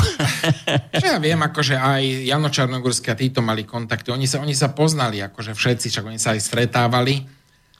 A, a tak. No ale ja si hovorím, že reku fajn, že, že aj ten kniažko proste hovoril, že proste budeme akože protestovať a tak. No a pondelok ráno sme došli do školy a tam už vlastne prichystané, že, že proste, že nebudeme sa učiť, ale budeme debatovať. Hej, o súčasnej ako politickej situácii. A že ako teda fajn, tak vieš, ako aj študáko, ja som síce mal školu veľmi rád, ale aj študák je predsa len rád občas, keď sa neučí, vieš, a tak najprv začala debata, ale ľudia sa tak debatovali ako sterilne, každý sa bál niečo povedať. A ja si hovorím, že že toto proste ako, ako nemôže byť, že, že proste musím sa ozvať, tu sa deje niečo ďaleko viac ako to, to čo bolo povedané. Hej, nás roz, rozdelili do štyroch, akože po 300 ľudí, lebo však celá škola by nemala šancu. No a som sa teda ako ozval, že viete, že my sa tu bavíme o takých akože sterilných veciach, no ale tu nás sa niečo udialo. Ja som bol včera na demonstrácii, kde hovoril Milan Kňažko a tam sa hovorilo o tom, že vlastne nespravodlivo zmlátili študentov na demonstrácii a že a že sa treba aj porozmýšľať, že ako sme spokojní s týmto systémom, socializmom a podobne. Hej, proste akože najprv šok v sále a potom vlastne sa uvoľnila atmosféra a vlastne ešte prvý, lebo ja som bol prvý, potom druhý sa hneď postavil Vladimír Palko, to je terejší ten, v podstate o tej sa poznáme od tohto momentu, tak akože bližšie, a povedal, že áno, že tu na treba si povedať, že odtiaľ potiaľ, že tento režim tiež nie je spokojný. Potom sa tam obja, o, ozval sa nejaký iný profesor, ten bol zase, zase proti, však ten socializmus nie je taký zlý a podobne. Ale už tým, že sa od, ako keď e, vyťahneš štúpel zo šampansko, tak začne šumieť a kypieť a proste ľudia sa už začali ozývať a už tá debata akože že plynula. No a potom vlastne bola otázka taká, že kto chce ísť teda do študentského parlamentu za našu fakultu, tak som sa teda prihlásil, bol som tam ešte s jedným chalanom, tak večer sme vlastne skončili tam na Ventúrskej a teraz... Organizovali ste revolúciu. A teraz, že, že čo ideme ďalej. Tak ja som bol mladé ucho, vieš, ja som tam tak akože počúval, akože tí študenti boli ďaleko ako akčnejší a schopnejší, vieš, ja nie som taký akože že divoký typ, ale keď zrazu došla správa, že povolali do zbrane ľudové milície, No a vtedy mi akože na jednej strane ma zamrazilo, oni išli zamknúť akože bránu a datarasiť závoru, ale tak to by, vieš, to sa dá preraziť veľmi ľahko, to nie je zase problém. A ja som si vtedy uvedomil, že keby v, tom, v tomto zahynul, že mi to nebude ľúto. Že som, že som správny čas na správnom mieste a treba ako, ako zabojovať a, a ozvať sa. Že aj keby som pri tom prišiel o život, že by mi to nevadilo. To bolo taký, akože pre mňa taký, taký veľmi silný moment. No a potom sme debatovali ďalej, vydalo sa teda študentské vyhlásenie a teraz, že čo s tým? A ja som rozmýšľal a potom som došiel za Zuzkou Mistrikovou a hovorím, že, že počúvaj, že lebo bola taká otázka, že ostaneme ako študenti osamotení, tak dopadneme ako v Polsku niekedy v 60 či 70 rokoch, tam boli nejaké študentské demonstrácie, ale to boli len študenti a dopadlo to tak, že tam zavolali baníkov, alebo čo boli ľudové milície banícke, a tí prišli, študentov vymlátili obuškami a bolo vybavené. Bol koniec demonstráciám. A tu na, si myslím, že tu na jednak bolo to, že tu nám boli nespokojní ľudia zo 68. roku, lebo to bol veľký šok aj pre tých, ktorí verili veci komunizmu, že keď sem prišli vlastne sovietské tanky. A Eh, čiže tu na nebolo to, že len jedna generácia, ale dve generácie, ktoré vlastne boli nespokojné. A tak. No a ja som mi teda, eh, teda bola otázka, že čo? Že akým spôsobom teda zapojiť tých ľudí, ako, ako proste získať a tak, lebo keď budeme osamotení, tak nás likvidujú. No a ja som tedy došiel za neho a hovorím, že, že či nepotrebujete kontakt na tajnú církev. Oni, že to by si vedel, že jasné, že, že poďme, dobre, tak som išiel ešte s jedným chalanom, tak sme o nejakej 12. v noci zabúchali Silvovi krčmérimu, že, že Silvo, že volá, čo tu máme. A že čo sa deje? A že študenti, no už som počul na hlase Amerike, že nejaké tieto sú, ale nemám nič konkrétne. No tu máš konkrétne vyhlásenie a čo sa deje a deje sa toto, toto, toto. A on že, no výborne, však hneď, hneď to akože idem zatelefonovať, nech majú čerstvé správy. Tak im to poslal, potom som skočil ešte za druhým. Peťo Murzo to bol ako kňaz, on inak už chudák zomrel akože v celku akože mladý, na nejaké zdýhanie srdca teraz pred 5 rokmi možno. A bol som za ním a on aj slúbil, že nám namnoží to vyhlásenie. Tak normálne, akože potom som bol za ním na druhý deň, tak čo už mali vtedy, lebo však vtedy existovali aj nejaké také tajné, akože mini tlačiarne, ešte cyklostylové a podobne, tak nám vytlačili, ja som doniesol pekne štôsik, to sa potom rozdávalo, sa to aj lepilo kade kde, potom aj ja, ja som išiel lepiť a opäť to bol zase taký kúsok slobody, že človek vidí, že môže si viac dovoliť, môže, môže. Inak, ale tieto dni, teda ja som sa potom o nejakých 15 rokov rozprával na to s jedným človekom, ktorý bol, teda mi hovoril, že pracoval na EŠTB, ale na odbore kriminálky. A hovoril, že podľa jeho názoru, keby tam neboli rozumní ľudia, tak to mohlo dopadnúť horšie, mohli byť väčšie strety ale že boli tam ľudia, ktorí si uvedomili, že nemá význam to hnať do konfrontácie, áno, áno. lepšie, že ale on to nehovoril tak, že by to bolo úplne akože pripravené, ale skôr v tom zmysle, že... Že nerobili že, problém. Že, že, nero, že nerobi, nerobili problém a napokon, napokon si povedali, že nemá to zmysel, lebo v Rusku to tiež sa už e, to padal systém v Nemecku. My sme boli vlastne posledná krajina, kde ešte ten socializmus bol. My sme, my sme v podstate videli, ako utekajú z východného Nemecka do Maďarska a cez Maďarsko do Rakúska, ako to, ich tam púšťajú Maďari, aj cez hranice. To, to, bolo, to bolo niečo neskutočné, to bola masová záležitosť a tu to už bolo na hrane. Hej, takže e, skôr alebo neskôr by aj u nás to padlo. No a potom akože že ďalší deň to už sme boli spolu akože že s VPN-kou a tam Jano Budaj vysvetloval opäť tú myšlienku, že potrebujeme zachytiť ľudí, že ako, že ako dať vyhlásenie, že potrebujeme, že aby herci vystúpili za nás, lebo herci sú známi, že aby sme ľudí ako zachytili. O, akože Budaj fakt akože mal prehľad, že čo robiť, to sa mu musí uznať, zrejme akože z tých ochranárskych kruhov vedel, že čo a ako.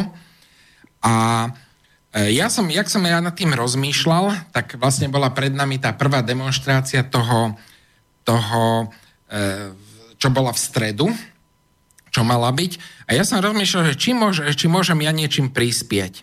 A ja som keď si čítal takú knižku o revolúcii, lebo však v 50 rokoch vychádzali rôzne, ktoré, že revolúcia sem, revolúcia tam.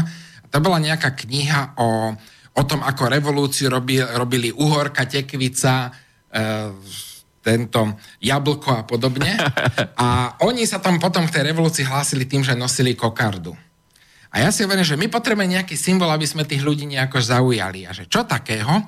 A ja som si, ja som si chystal, že omotávku na bicykel, ako na barany, na favorita, čo som mal, takú, že, že trikolórku som mal niekde odloženú. A si hovorím, že, že toto je bolo super. Tak som zobral nožnice, špendlíky sme doma ne, nemali, tak som sa zastavil v nedalekom otexe, že teta, prosím vás, nemáte, že kúsok, že špendlíkov, že jasné, že tu vám dám.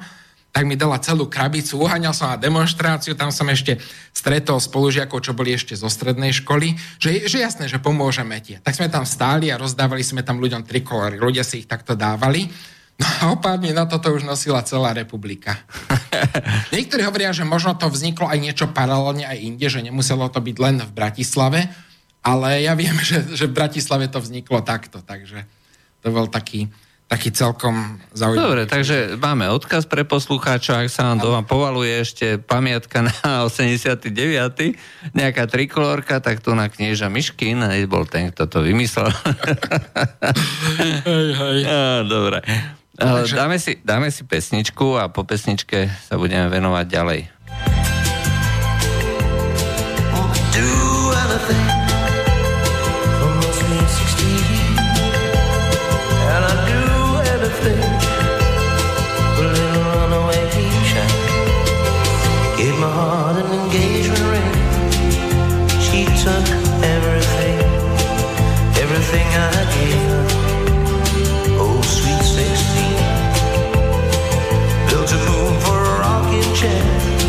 I never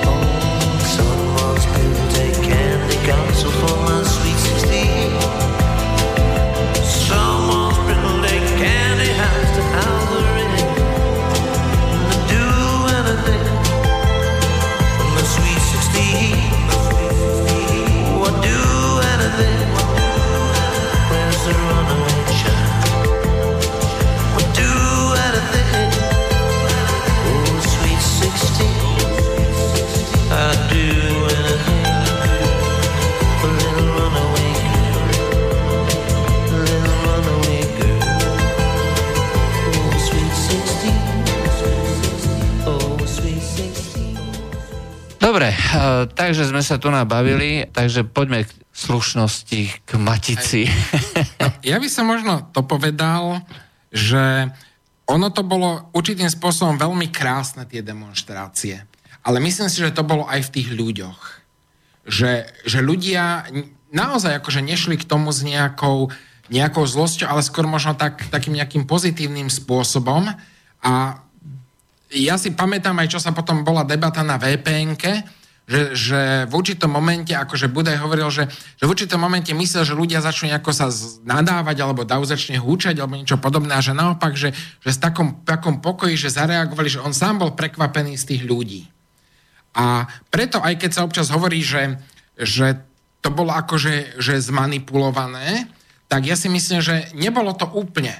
Že, že vždycky aj pri, ak tam bol teda ten impuls možno od komunistov, tak naozaj tam bolo reálne to, že tí ľudia tým režimom spokojní neboli a že naozaj akým spôsobom reagovali a reagovať chceli. Je, že to, to sa mi zdá ako, ako veľmi dôležité. A pre mňa bolo dôležité to, že ja som bol rád tej slobode, ktorá, ktorá prišla a s tým aj rizikom, že sloboda znamená akože ťažkosti a trápenia, ktoré vlastne som ešte vtedy akože nepoznal, že čo vlastne prinesie, prinesie život. No, potom ďalšia taká ako zaujímavá vec bola, po nejakej dobe sa rozbehla tzv. štúrová spoločnosť. Oni sa stretávali tam, kde sa pôjde pôvodne mal tú prvú prednášku kňažko a rozprávali tam o národných veciach, lebo teraz vlastne začali vybublávať veci, ktoré boli celých 40 rokov pod pokrievkou.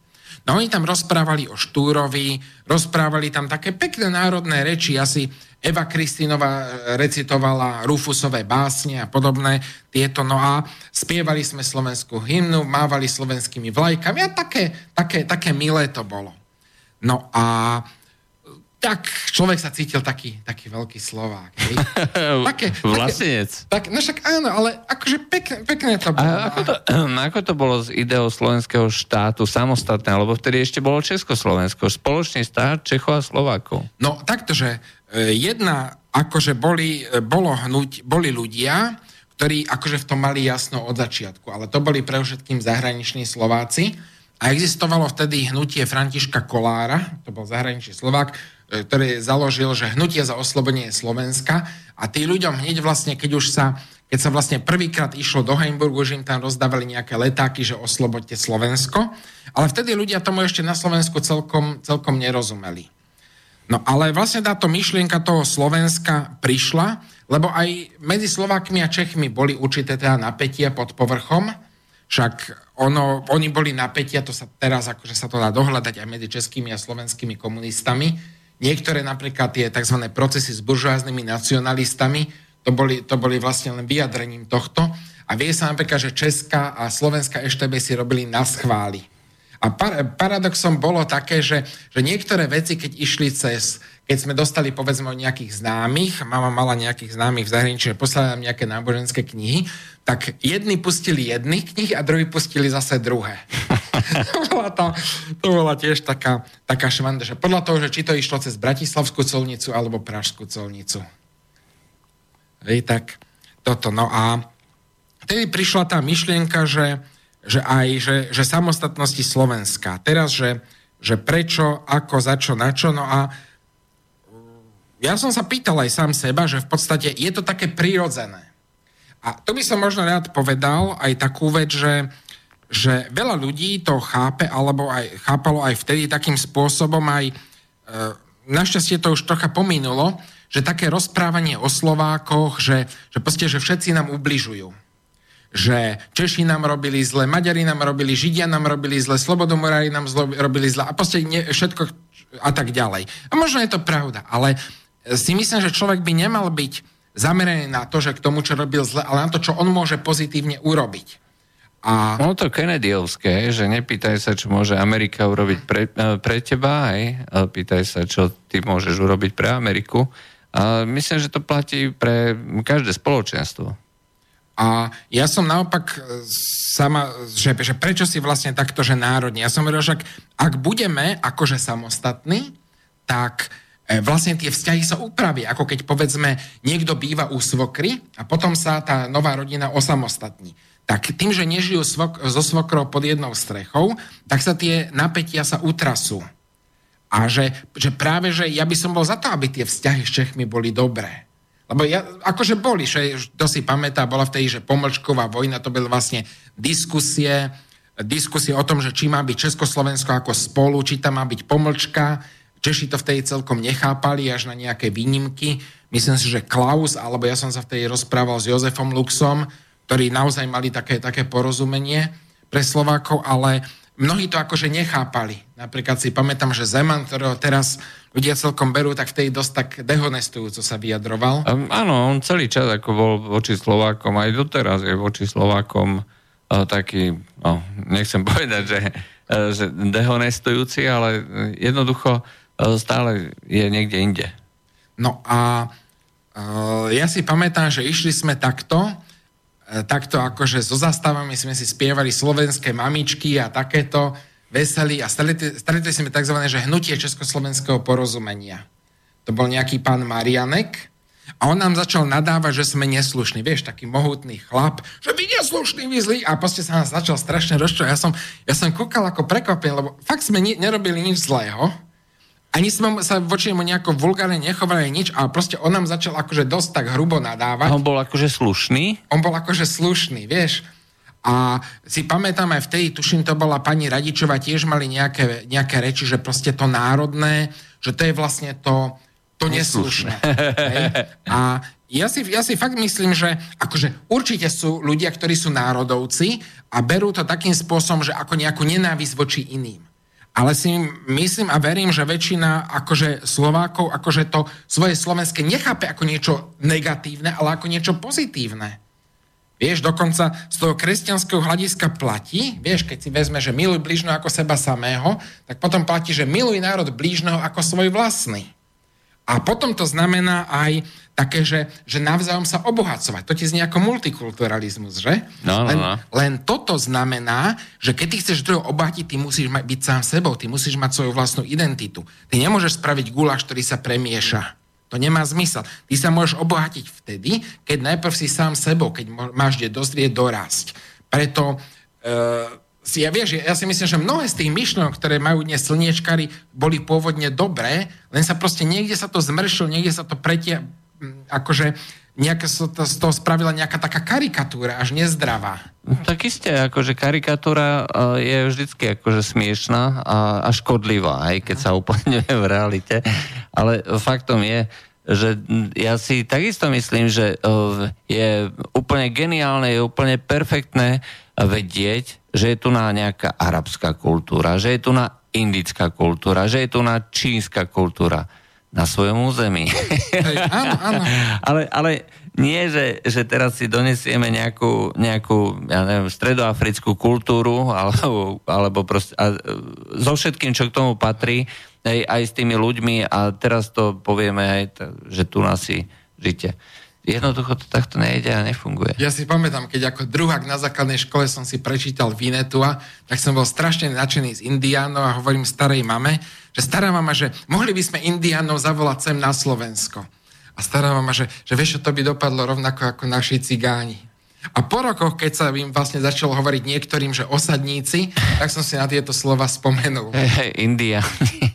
Aj tak sa niektorým hovorí, no. Hej, hej. A, ale je to no, fakt, že pokiaľ sa veľké skupiny uh, nejakým spôsobom uh, dostanú do úplne cudzieho prostredia, ale je len prirodzené, že tie veľké skupiny ostanú spolu. Hej. A následne si, pokiaľ nedôjde k nejakému procesu E, postupnej difúzie, aj tak e, dôjde k tomu, že sa budú ďalej vyvíjať úplne samostatne, úplne osobitne vznikne e, to, čo považujú za obohatenie spoločnosti, vznikne sústava rôznych kultúr, ktoré navzájom žijú samostatne. Ale možno, aby som to troška tak ilustroval, ten svoj postoj, tak bola potom už, potom už prišla sns a takto, a bolo nejaké teda zhromaždenie, ja som tam už načne rozdával nejaké letáky a to boli, akože to nebolo akože niečo hrozné, to boli nejaké histori- to bol nejaký historický príhovor Andreja Hlinku niekedy z 1920 alebo čo to už bolo. A zrazu, jak proste rozdáš, nech sa páči, nech sa páči, nech sa páči, zrazu proste niekto mi ten, ten, čo som mu podával, chytí a hodí o zem, že takéto svinstvo tu predávate. A ja som na ňo kúkal a to bol môj učiteľ matematiky. tak ma ako, že zamrazilo. A som si teda uvedomil, že on má na to akože teda asi iný názor a jemu sa to teda nepáči, ale čo vo mne ostalo, že také, že e, taká túžba po zmierení. A potom, akože to bolo, to bolo už možno niekedy na jeseň, a potom, že keď boli Vianoce, lebo sme sa t- akože nevideli, a inak sme si akože predtým fajn rozumeli, ja som rozmýšľal, čo teda akože urobiť, tak som za, išiel za ním a najprv sa tváril tak odmeranie. Ja som, že dobrý deň, prosím, že prišiel som vám popriať, že pekné Vianočné sviatky.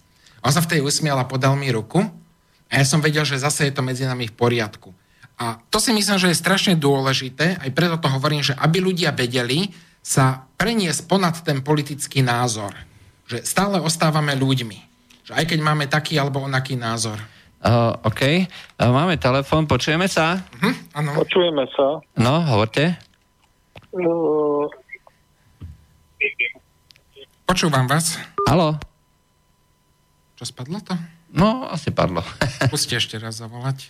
No, uh, dúfame, že skúsi ešte raz. No. Dobre. Vieš, a vlastne mi to ostalo možno tak doteraz, že baviť sa aj s ľuďmi, čo majú iní názory, lebo človek, keď je len e, e, s ľuďmi, ktorí ho utvrdzujú v tom jeho, tak sa stane taký neschopný, akože vidie, pozrieť sa na veci z druhého pohľadu. A to ale, sa mi zdá, vieš, akože... Ale toto je, toto, áno, toto je vec, e, ktorá je, myslím, že charakteristická dnešku. Uh-huh. A ja priznám sa, že mne chýba, vzhľadom na to, že ten svet je až príliš digitálny a ja nemám čas aj e, behať hoci kde tam alebo onám. Mne osobne chýba schopnosť, e, nie že schopnosť, ja si myslím, že e, tým, že uznávam tie rôzne pohľady a myslím, že každý má právo na ten svoj názor, pokiaľ teda neobmedzuje niekoho druhého fyzicky, tak má na to právo. Len chýba mi to, že uh, vidieť aj niečo tým, že sa porozprávam, lebo v tom digitálnom svete je veľmi ľahké sa uzavrieť. Uh-huh. Aj už len tým, že človek zablokuje toho druhého niekde na sociálnej sieti, aj tak už nemáš možnosť komunikovať s nejakým ďalším. A ďalšia vec je, že pokiaľ uh, si v tých bublinách, ako sa tomu dneska hovorí, alebo v tých skupinách s, s jedným názorom, tak uh, je tam hrozne viditeľná agresivita. A to mi vadí. Ja neviem, ako nedokážem, nedokážem uh, byť uh, taký, že vrácať agresívne. Hej. Čiže keď niekto začne nadávať, hej, teda aspoň digitálne, virtuálne, tak uh, si povie, no tak chceš nadávať, OK, idem preč, akože nebudem sa s tebou, s tebou hádať. Ale si myslím, že práve to, že ten fyzický svet už nie je taký, aký je, že je málo času, málo stretávania sa, uh-huh ľudia, ktorí si bežne nadávajú hroznými spôsobmi a rôznymi slovami eh, v tom digitálnom svete, v tom skutočnom svete sú niekedy úplne iní. Nie vždy, samozrejme. A ty máš akú skúsenosť?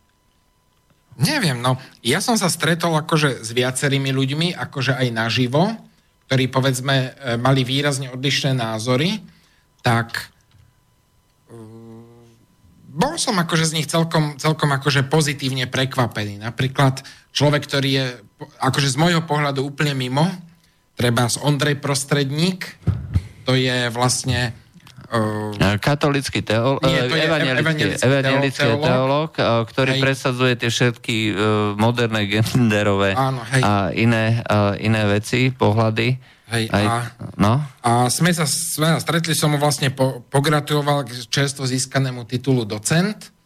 A sme sa akože porozprávali, som mu povedal, a akože normál, normálne ľudsky sa s ním dalo, že, že ako nesúhlasím s jeho názormi, ale proste vidím, že, že proste ako po tej ľudskej stránke sa s ním dá výjsť. A to si hovorím, že tiež má svoj ako, ako zmysel. Uh, áno, uh, v tomto máš úplnú pravdu, ale to ale tu stále je. Problém je ten, že um, ľudia, um, treba ako ja, nemajú problém, uh, teda majú obrovský problém uh, sa s týmito názormi dostať niekam ďalej, kdežto tým, že celá tá mediálna sféra, mediálna štruktúra ľudí ako prostredník alebo s týmito modernými progresivistickými názormi majú dvere otvorené.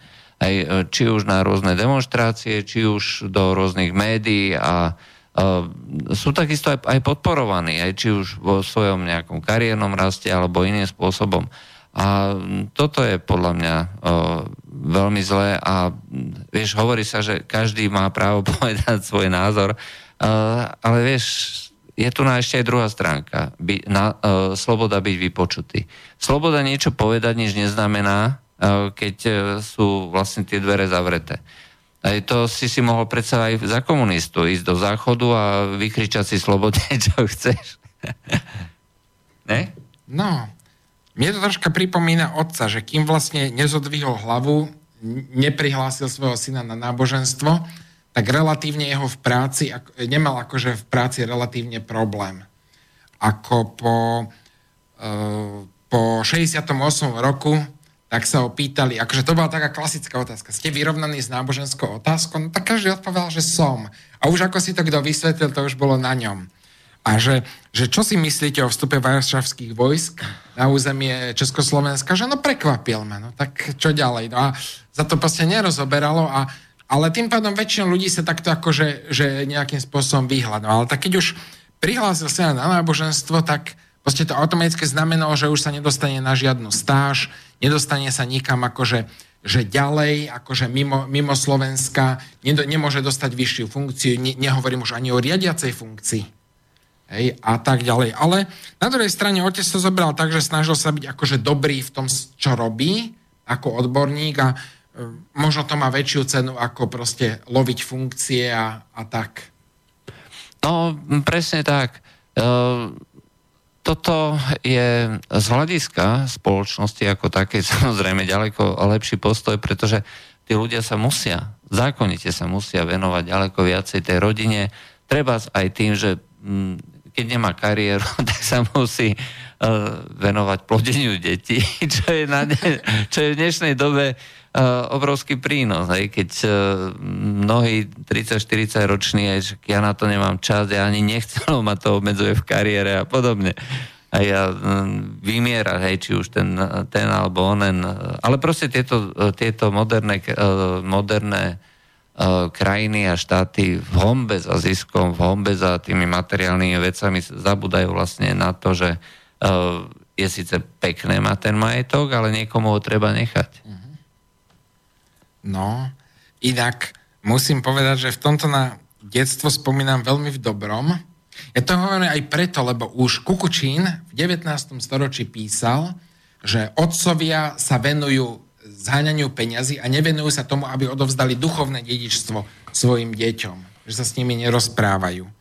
No a e, ja si uvedomujem, že aký je to ten, ten presah tých generácií, pretože otec e, z určitých dôvodov nemohol byť vychovávaný priamo rodičmi ako malý a bol vychovávaný svojim detkom a babkou.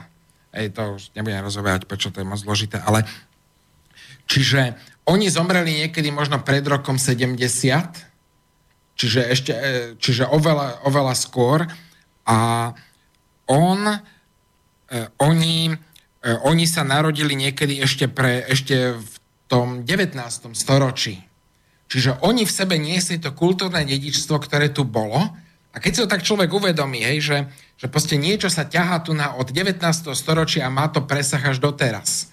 Hej, napríklad rôzne tie zvyky a tradície. E, napríklad ja si pamätám, že vždycky teraz máme pred sebou Veľkú noc, tak na Veľkonočnú sobotu sme spolu išli a spolu sme plietli veľkonočné korbáče. No dnes decko príde, oci daj mi akože 10 eurovka, ja si kúpim korbáč. Ide a kúpi si korbáč. Nie, my sme si, pre nás to bola česť si upliec korbáč sám.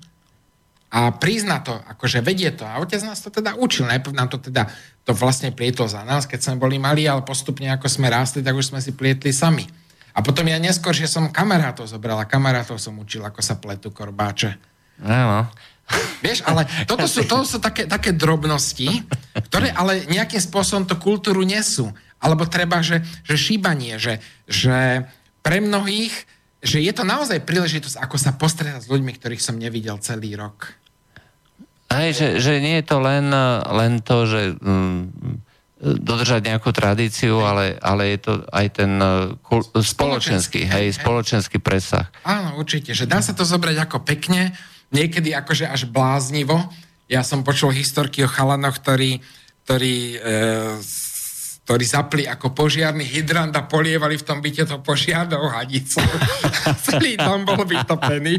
Tak to už bolo akože fakt akože prehnané. Ale akože ten moment, že, že proste že, že normálnej slušnosti prísť, trocha vyšíbať, porozprávať sa, uvidieť ľudí Áno. a človek sa nemusí ako prísť a ožrať. Tam ide o to, aby prišiel a porozprával sa, aby tých ľudí videl. No. A to je podľa mňa akože veľmi fajn. A toto sú také, také tisíc drobností, z ktorých sa vlastne skladá celá tá kultúra. Hm. Ináč máme tu na otázky, aby sme sa tomu troška venovali. Uh, zaujímalo by Fera, uh, že Aha. koľko percent ľudí za socializmu sa venovalo tajným aktivitám, dizentu a zároveň by ma zaujímalo, koľko percent ľudí za socializmu žilo normálny, pokojný život bez potreby sa protištátne angažovať. No tak uh, to je asi jedna otázka, aj, keď sa povie dizent a normálne. Hej. No, preto na percenta to neviem povedať. Ale... ale... Ale stačí si porovnať, koľko bolo v Šaštine na puti. No, ja by som tak povedal, že, že vlastne tá podzemná církev začala Jankom Beňom v 50 rokoch, ktorý to ale bral dosť tak paranoicky a neskôr sa to prejavilo, že to hnutie Nazaret, ktoré vlastne založil, bolo také troška taký úzkoprsý pohľad, až napokon biskupy eh, ho museli oficiálnym listom ako z, v podstate ho zakázali. Ale on bol ten, ktorý začal prvý a vlastne až potom postupne dos, dospel takým možno až úzkoprsým názorom. No a potom druhé, druhé, čo už bolo také širšie, to boli, to boli aktivity v tých 60 rokoch vlastne e, známe, známy bol napríklad terajší, no už teda emeritný arcibiskup Jan Sokol ako mladý kaplan mal okolo seba asi 300 mladých ľudí, ktorí sa proste stretávali, e, chodili na rôzne zábavy, a takto. No, na tých púťach uh, nie každý mohol ísť všade. Ja som síce bol ako párkrát v Levoči, ale väčšinou na Levo, uh, do Levoče, Gaboltova, Lutiny, tam chodili východňári a tu na uh, západné Slovensko chodili, sa chodilo do Žaštína. Tak keď rátame okolo tých pol milióna, tak môžem rátať, že do milióna ľudí, akože celkové, či nejakým spôsobom boli zapojených. Z nich nie každý bol nejaký takýto aktivista, ale niekto tam proste išiel aj preto, že proste išiel ako, ako s ďalšími. Že to bolo také ako, že, že plynulé. Že nedá sa povedať, že... Hej, že... Že vyslovene žili v tej podzemnej církvi a organizovali. Áno. Ale, ale už len tým, že sa, pri, že sa pridali vlastne k tomu, čo ten komunistický režim oficiálne nepodporoval, hm? tak už prejavili určitý e, náznak vzdoru. Áno, áno. A to v tej dobe treba, pre, treba pripomenúť tým ľuďom, nebolo príliš, e, príliš bežné aj, e, vzdorovať tomu režimu. Takže ak sa zrátajú tieto e, zdorovacie akcie, keď ich tak nazvem, aj dokopy, tak skutočne to boli stá tisíce ľudí. Takže nebolo to až také malé a tá tradícia mm, to, to Slovenska, aj si myslím, že sa prejavila práve v tomto. Aj preto vlastne ten, tá demokratická strana v, tom 40, v tých voľbách 47 ako tu vyhrala na Slovensku. Inak tak mi napadá, že keď si rátaš pol milióna na západe, pol milióna na východe, to je okolo jedného milióna z 5 miliónov. A tak možno nejaký prienik tam bol. Tak jasné, ale tak zhruba sa snažím odhadnúť a že keď si teraz zráta, že bolo referendum, proti ktorému médiá veľmi úspešne bojovali, keď bolo referendum vlastne o LGBT, uh-huh. tak tiež akože ostali fakt len tí, ktorí naozaj išli z presvedčenia, tak to tiež bolo nejakých 800 tisíc až milión ľudí, čiže zhruba tých 20%. Uh, áno. Takže keď to povieme na percenta, tak 20% ľudí uh, malo určitú mieru tej osobnej odvahy alebo schopnosti uh, ukázať tomu režimu ten, ani, ani sa nedá povedať prostredník, ale uh, proste uh, tú nejakú mieru ignorácie, že teraz nám to zakazujú a sú proti tomu a tak my ich vlastne sa na nich vykašleme a pôjdeme si na tú púť. Takže nie je to zase tak málo. Hej? A, a keď hovorí, um, hovorí akože dnešné médiá, že uh, koľko ľudí sa ja neviem, zúčastnilo teraz tých pochodov a tých demonstrácií a teda, že to je celonárodný vzdor, uh, nemyslím si, že je to až v takej miere, hej? pretože zase je tam uh, určite aj ty si bol na týchto demonstráciách súčasných a podobne, uh, ale keby sa to spojilo, skutočne keby sa zapojili do tohto aj ľudia, treba z Aliancie za rodinu, aj, a dostali by dokopy uh, celú túto uh, časť obyvateľstva, ktoré má treba iný názor v tých spoločenských veciach, v tých kultúrnych veciach, ale treba na tie ekonomické a politické záležitosti môžu mať podobný, tak by to bolo ďaleko masovejšie. No, vieš, čo ti poviem, že keď bola tá nežná revolúcia, tak bola fakt taká tendencia, že poraziť systém, poraziť komunizmus, aby sa mali demokraciu, kde sa každý bude môcť prejaviť a preto sa schválne nevyťahovali také kontraverzné veci. Ale teraz napríklad organizátori v Košiciach, čo som bol veľmi nemilý šokovaný, tak jeden z hlavných ľudí, čo tam kráčali, bol Michal Havran, ktorý je dosť taká kontraverzná osobnosť, viacerými príspavkami alebo tam nechali zaznieť, uh, aby sa ako, zaznieť ako príhovor, nebol tam osobne ten Ondrej Prostredník, ktorý je tiež taký vlastne predstaviteľ toho LGBT myslenia. A, a takisto uh, uh, tak, takisto, takisto Bratislava, akože ja som tež to čakal, že tá, akože ono sa to napokon trocha vysvetlilo, že, že biskupy už mali svoj program ale mohli zavolať ako normálnych biskupov, hej, mohli ukázať, že áno, že z každého kúta, že proste je za nami. Ale oni ako keby skôr hľadali tých kontraverzných ľudí a snažili sa e, tú svoju agendu presadiť. A mne to troška pripomenulo, že, že v Ukrajine, keď bol Majdan, tak jedno z prvých vecí, čo oni vyhlásili, bolo to, že, že povolia akože že kievské prajdy. Ako to bola vec, čo ja viem, na 10. alebo 20. mieste. To vôbec nebolo potrebné že oni mali riešiť ekonomickú situáciu, vzťahy s Ruskom, ďalšie zahraničné vzťahy a proste povedať si, že áno, chceme zmenu, chceme bližšie k Európe, ale pot- vieme, že, že z toho geopolitického hľadiska si to musíme aj s Rusmi dohodnúť, aj so Západom a proste uh, toto riešiť. A nie, nie proste tu naťahovať nejaké takéto mne to, mne, mne, to, mne to pripomína, ako keby tí ľudia ani nechceli zmenu systému, oni chcú len vlastne uh, sa dostať v rámci tohto systému niekde na to popredné miesto a tam v tomto systéme uh, si začať zavádzať tie svoje veci. Hej. To znamená uh, ja neviem, homosexuálnu agendu, hej, uh, či LGBT, všetky tie genderové, multikultúrne, ja neviem, migrant, migrantov a podobné veci. Aj, ako keby im o tú zmenu systému ani nešlo, pretože pokiaľ uh, si zoberieme, že uh, neustále sa u nás hovorí, že um, tí, ktorí skutočne rozhodujú, nie sú tí, ktorí sedia tam v tých ministerských stoličkách alebo na tých e, ministerstvách, ale tí, ktorí sú niekde za nimi, tak ako kedy si, ja neviem, Babiš, hej, ktorý si to teraz zobral v Česku, hej, že však nebude, to, nebude platiť prostredníkov, keď si to môže celé riadiť sa. Tak e, tu máš tiež že nejakých oligarchov, nejakých ľudí e, za oponou, významných ľudí, ktorí ťahajú za nitky a posielajú si tam niekde do vlády. Napadá, že potom už tohto hľadiska je lepší feudalizmus, lebo tam sa aspoň ľudia na to nehrali. Lebo dnešní oligarchovia sú fakt takí feudálni páni, a niekedy, akože, ja, akože, aby som nehovoril, ja som rád, že máme demokraciu, aj keď je limitovaná, ale niekedy si tak hovorím, že, že či by týmto oligarchom viac nevyhovoval ten um, feudálny systém, lebo by sa nemuseli na nič pretvarovať. Jasne, tak žil na tých svojich haciendách a posielal by príkazy tam nejaké meskej štvrti. Ale zase vtedy aspoň existovala nejaká tá kultúra, ktorá to korigovala, nejaký ten kódex cti, sa hovorilo, že, že, že šlachtictvo zavezuje, že proste on musel mať určitý kódex, ako sa chovať voči ľuďom a všetko a e, dnes to oligarchovia nemajú ani to. Oni proste ako keby takým ne, neviem, nejaký, nejaké slušný, nejaké, ako slušným slovom to nazvať. No, ale keď sme sa Počkaj, ešte je tu na jedna, jedna otázka. Host schvaluje podporu cirkvi štátom.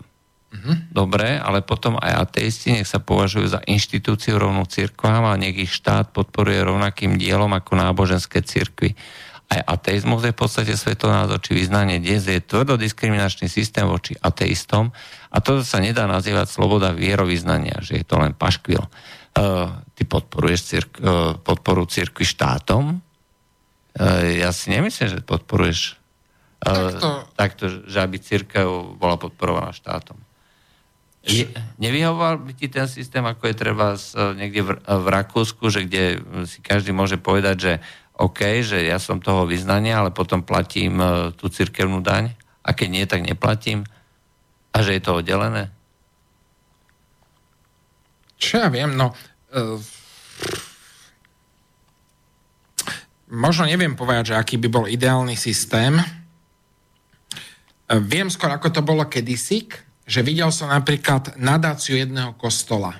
Ako normálne mi ukazovali, to bol niekedy jeden známy právnik, mi ukazoval niekedy, keď sa ešte robili reštitúcie a takéto veci, to bolo ešte niekedy možno z 19. storočia v rámci Bratislavy. A v podstate ten kostol mal k sebe pričlené nejaké pozemky, nejakú školu, e, nejaké, nejaké ďalšie akože, že pozemky a nejaké, nejaký nadačný fond, kde boli peniaze. Ono bolo to tak celé vymyslené, aby vlastne z tých peniazí mohla fungovať aj tá škola, aj tie ďalšie, ďalšie inštitúcie a prípadne, povedzme sa k tomu pridal nejaký ten urbariát a z toho výnosy proste sa to, sa to financovalo, zhruba to bolo ako, ako E, sebestačné. Že tak sa to robí, pokiaľ viem, aj napríklad v Amerike dnes. Že sa založí ano. nadácia a na základe tej nadácie tá škola dlhodobo funguje bez problémov. Pokiaľ nepríde nejaká kríza, ako bola 2008, alebo ja už neviem, aká kríza. Ale v zásade, keď tí ľudia predvídajú, tak tá škola má dlhodobé trvanie, alebo tá inštitúcia. A takýmto spôsobom, e, či už e, z toho, že ľudia sa pozbierali, tak ako sa kedysi drobní chudobní ľudia pozbierali na Maticu a na prvé slovenské gymnázia, tak sa pozbierali aj na školy, prípadne niekto, keď bol nejaký podnikateľ kresťanský, tak to podporil. A takýmto spôsobom sa rozhodol zainvestovať a urobiť niečo v prospech druhých.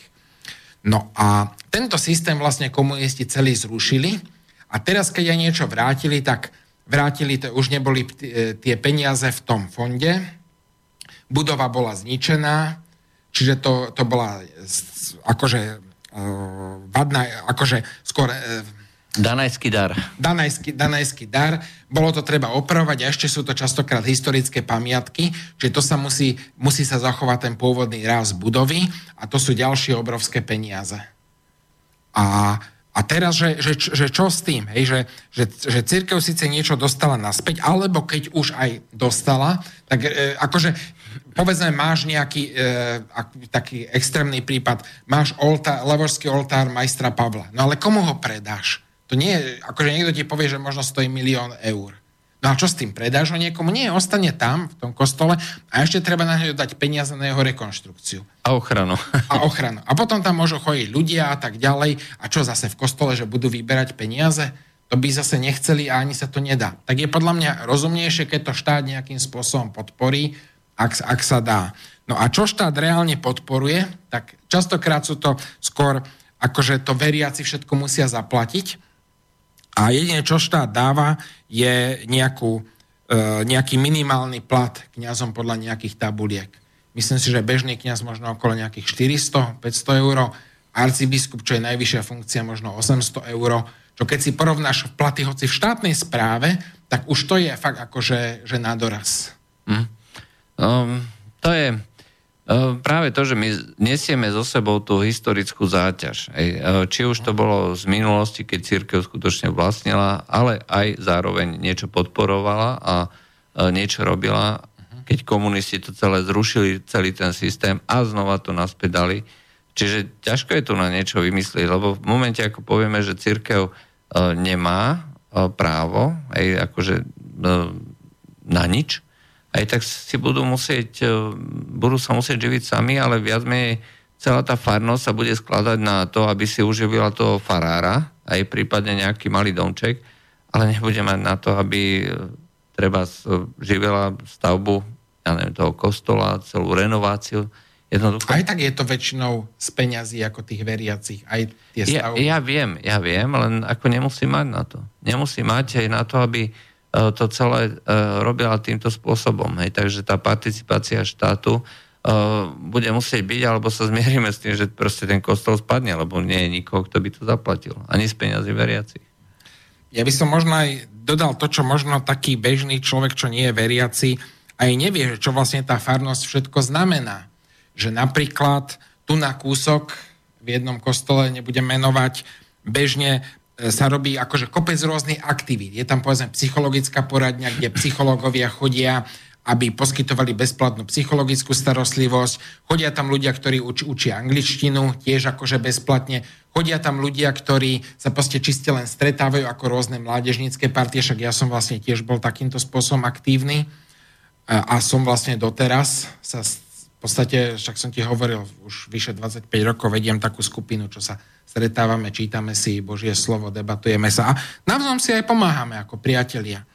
Hej, navštevujú sa chorí ľudia, robí sa nejaká charita, že sa zbierajú povedzme šaty, posielajú sa, posielajú sa na východ aj treba do romský osád, e, Farárovi Kufovi, Dožákoviec a podobne. E, akože tých aktivít je strašne veľa a človek, ktorý to nevidí, akože na vonok, tak si povie, a že čo tam len tí kniazy robia. Pritom on, to sú proste ľudia, ktorí sa nezastavia, ktorí fakt akože non-stop, non-stop sú v prevádzke a tam sa, tam sa akože že furt, furt niečo deje. Ej, akože môže byť, že niekde na dedine, kde je málo veriacich, ten kňaz nevie, nevie čo by robil. Hej. Ale na nejakej teda západnutej, tam, kde je málo veriacich, niekde tam na južnom Slovensku, tam je to vraj taký horší stav, ako je Rožňavá tam. Ano. Ale napríklad hovorím, v Bratislave proste totálna aktivita.